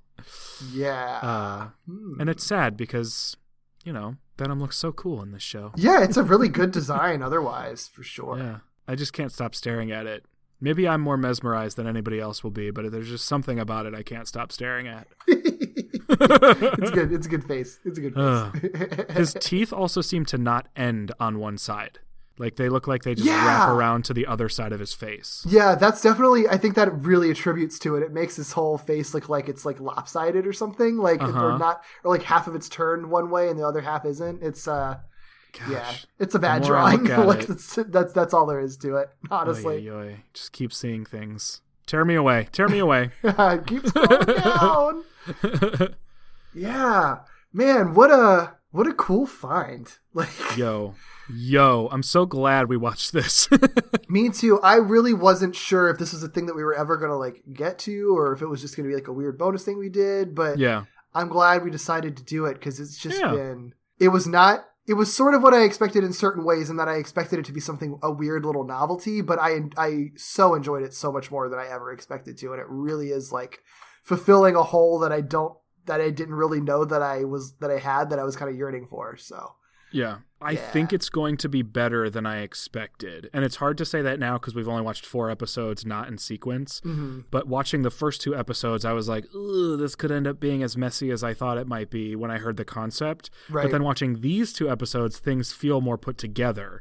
So it does seem like they sort of allow themselves to separate a lot of those seeds that they were planting early on. definitely, Um, which, thank God, yep, yep. because that really was dense. They're really using their wacky concepts like to their fullest potential it seems like or or are, are often are at the very least like even Yeah. if only like half the episodes are this good that's still a lot of episodes that are really good so Yeah. i'm i'm i'm i'm really excited to watch all of this and then me too. and then eventually tell everyone about our experience and trying to convince someone else other people to watch this bizarre show yes yes we uh we we have like not concrete but uh initial plans to hopefully watch the whole thing and then maybe do a bonus episode to just like wrap up our thoughts to fill in some of the blanks. But uh i guess technically tbd yeah we'll see. We'll see how things go.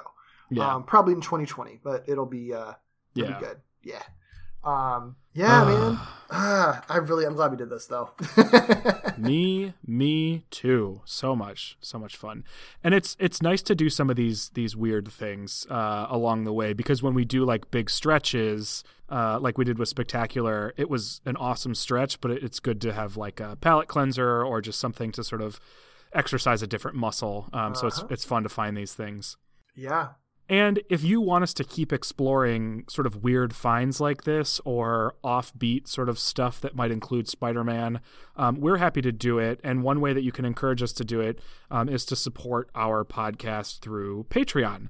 If you go to patreon.com slash walloping web snappers, um, you can choose how much you'd like to support us through that. And you could get perks as a result based on different tiers of donations and whatnot. And what we do with that is we put it back into the show, hopefully finding um, stuff that is harder to acquire or um, you know sort of stuff like that. Uh, you know, we mentioned Disney Plus is, is very likely one of the things that some of that will go to. Um, so it just it, it allows us a bit more flexibility in the stuff that we cover. So any any and all of that is very very much appreciated. We do some cool stuff over there. We've done commentary stuff. We have some goals where we could um, eventually do some Q and A stuff, some mailbag stuff, some bonus episodes, things like that. And the more folks we know are interested through Patreon, the more confident we will feel doing that. So if this is something you are enjoying, go over there and consider that. Yes, and one one of the things that you can also participate in that we didn't mention at the beginning of this episode, we play a uh, game called Walloping Word Snappers. So if you're a five dollar and up patron, you can submit like uh, five words or less. Um, it can be uh, like a random word or a phrase. Either way, it's pretty much can be whatever it whatever you want it to be within reason. We have to find some way to work it in. So sometimes it's very weird. Um, sometimes it is Spider-Man related. Sometimes it is not. Um, so if you hear us saying anything that seems kind of weird, might be that. Um, we always reveal what those words are um, in the following episode and also who sent them. So if you'd like to participate, you can either just kind of listen for them and and check the next episode to see if there were any words because they aren't in every episode. But um, mm-hmm. you also can become a patron and submit them yourself. So we would encourage you to do that. Another thing to look forward to if you become a patron is I mentioned we do commentary episodes and we have uh, one that we just uh, recorded and it's either out or about to be out uh, for the month of November. It is a double episode where Derek and I basically gave each other an episode of our favorite shows, and we are covering that. Um, so that is a very exciting, different thing that we were doing in the month of November. Mm, and both of those shows were related to Spider Man shows tangentially as well. So it all oh, yes. worked out. Mm-hmm. In the meantime, if you would like to find us individually and personally, you can find me on Twitter at Derek B. Gale, um, tweeting about all types of weird monsters and movies and Power Rangers and other Spider-Man stuff and uh, stuff like that. So lots of fun. If you'd like to, uh, if you'd like to follow me there, um, you can also check out my YouTube show Second Chance it is uh, on the verge of coming back from a full hiatus, but I did um, have like a quick take that I just released. Uh, as of this recording, I just released it just a couple of days ago, actually. Um, it was on Terminator Dark Fate. Um, that's just a short video, and then I'll be back with full episodes pretty soon. Um, but that is looking at um, either media or, in the case of Terminator, like an element of that media um, that maybe was controversial or that people didn't like, or, or that's just kind of gotten some negative reception, and just trying to kind of dig out the uh, the positives about it um, what I think the intent was sometimes. Um, and in other cases, just like why, even if I don't like it, trying to figure out why someone who does like it might like it. Um, what about you, Doug? You can find me on Twitter at Ickybooley, I C K Y B O O L E Y, um, tweeting about, well, Spider Man stuff, Power Rangers stuff, um, trying to watch more anime stuff, largely inspired by this little jaunt into uh, Marvel anime. And uh, I have another podcast about Pokemon, and a game just came out. And it is awesome. And the goal over on Victory Road, which is that podcast where we talk about Pokemon, mm. is to have some kind of episode covering some element of that game uh, weekly for about a month. Dang. So the first, yeah. So the first episode should be recorded and out very, very soon, and the other episodes should be following subsequently in the next couple weeks. So please check that out if you're a Pokemon fan. Um, we would love to know what you think of the game so far, and uh, check out my Twitter for all my reactions and the podcast Victory Road for our collective reactions. Nice, nice, nice, nice. If you'd like to follow our show, Walloping Web Snappers, we are on Twitter, Instagram, and Facebook at Walloping Web Pod. You can also email us at Walloping Web Snappers Podcast at gmail.com. We would also love, love, love it if you could uh, rate, review, and subscribe to us on Apple Podcasts. If you use any other podcast platforms, that's great too, but definitely Apple Podcasts really helps people find us. Um, as we mentioned before, you can support us on Patreon by going to patreon.com slash walloping web snappers for some amazing perks. And next time, look, by now, you've got Disney Plus, probably right. Uh, We've all we're got all Disney Plus. We're all Disney shills now. That's just that's just how life is. You got it. You're probably going to be flipping on a Spider-Man show. The Spider-Man show you're probably going to be flipping on, let's be real, it's probably Spider-Man the animated series from the 90s, right? You're going to be watching it mm-hmm. and we're going to join you. We're going to be watching it alongside you. We're going to pop into your living room. We'll be hiding behind the couch. You're not going to know we're there, but we're going to be there watching it too with you mm-hmm. and mm-hmm. we're going to be talking about it. So we are returning back to Spider-Man the animated series next time with the season 2 premiere, The Insidious 6 and Battle of the Insidious 6 Ooh, we're going back. going back. Spider blood, spider blood, radioactive spider blood. All right, I'm gonna go get my transfusion. See you later. See ya.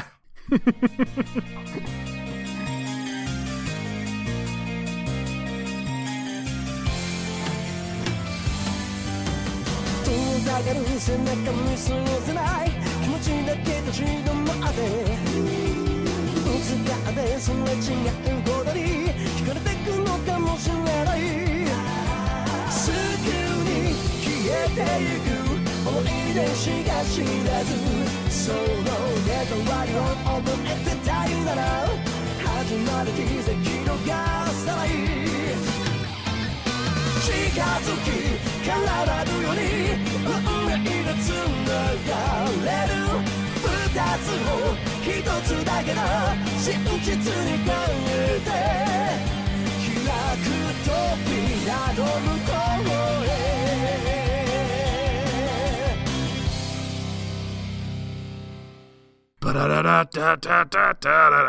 Oh my god, it's been stuck in my head.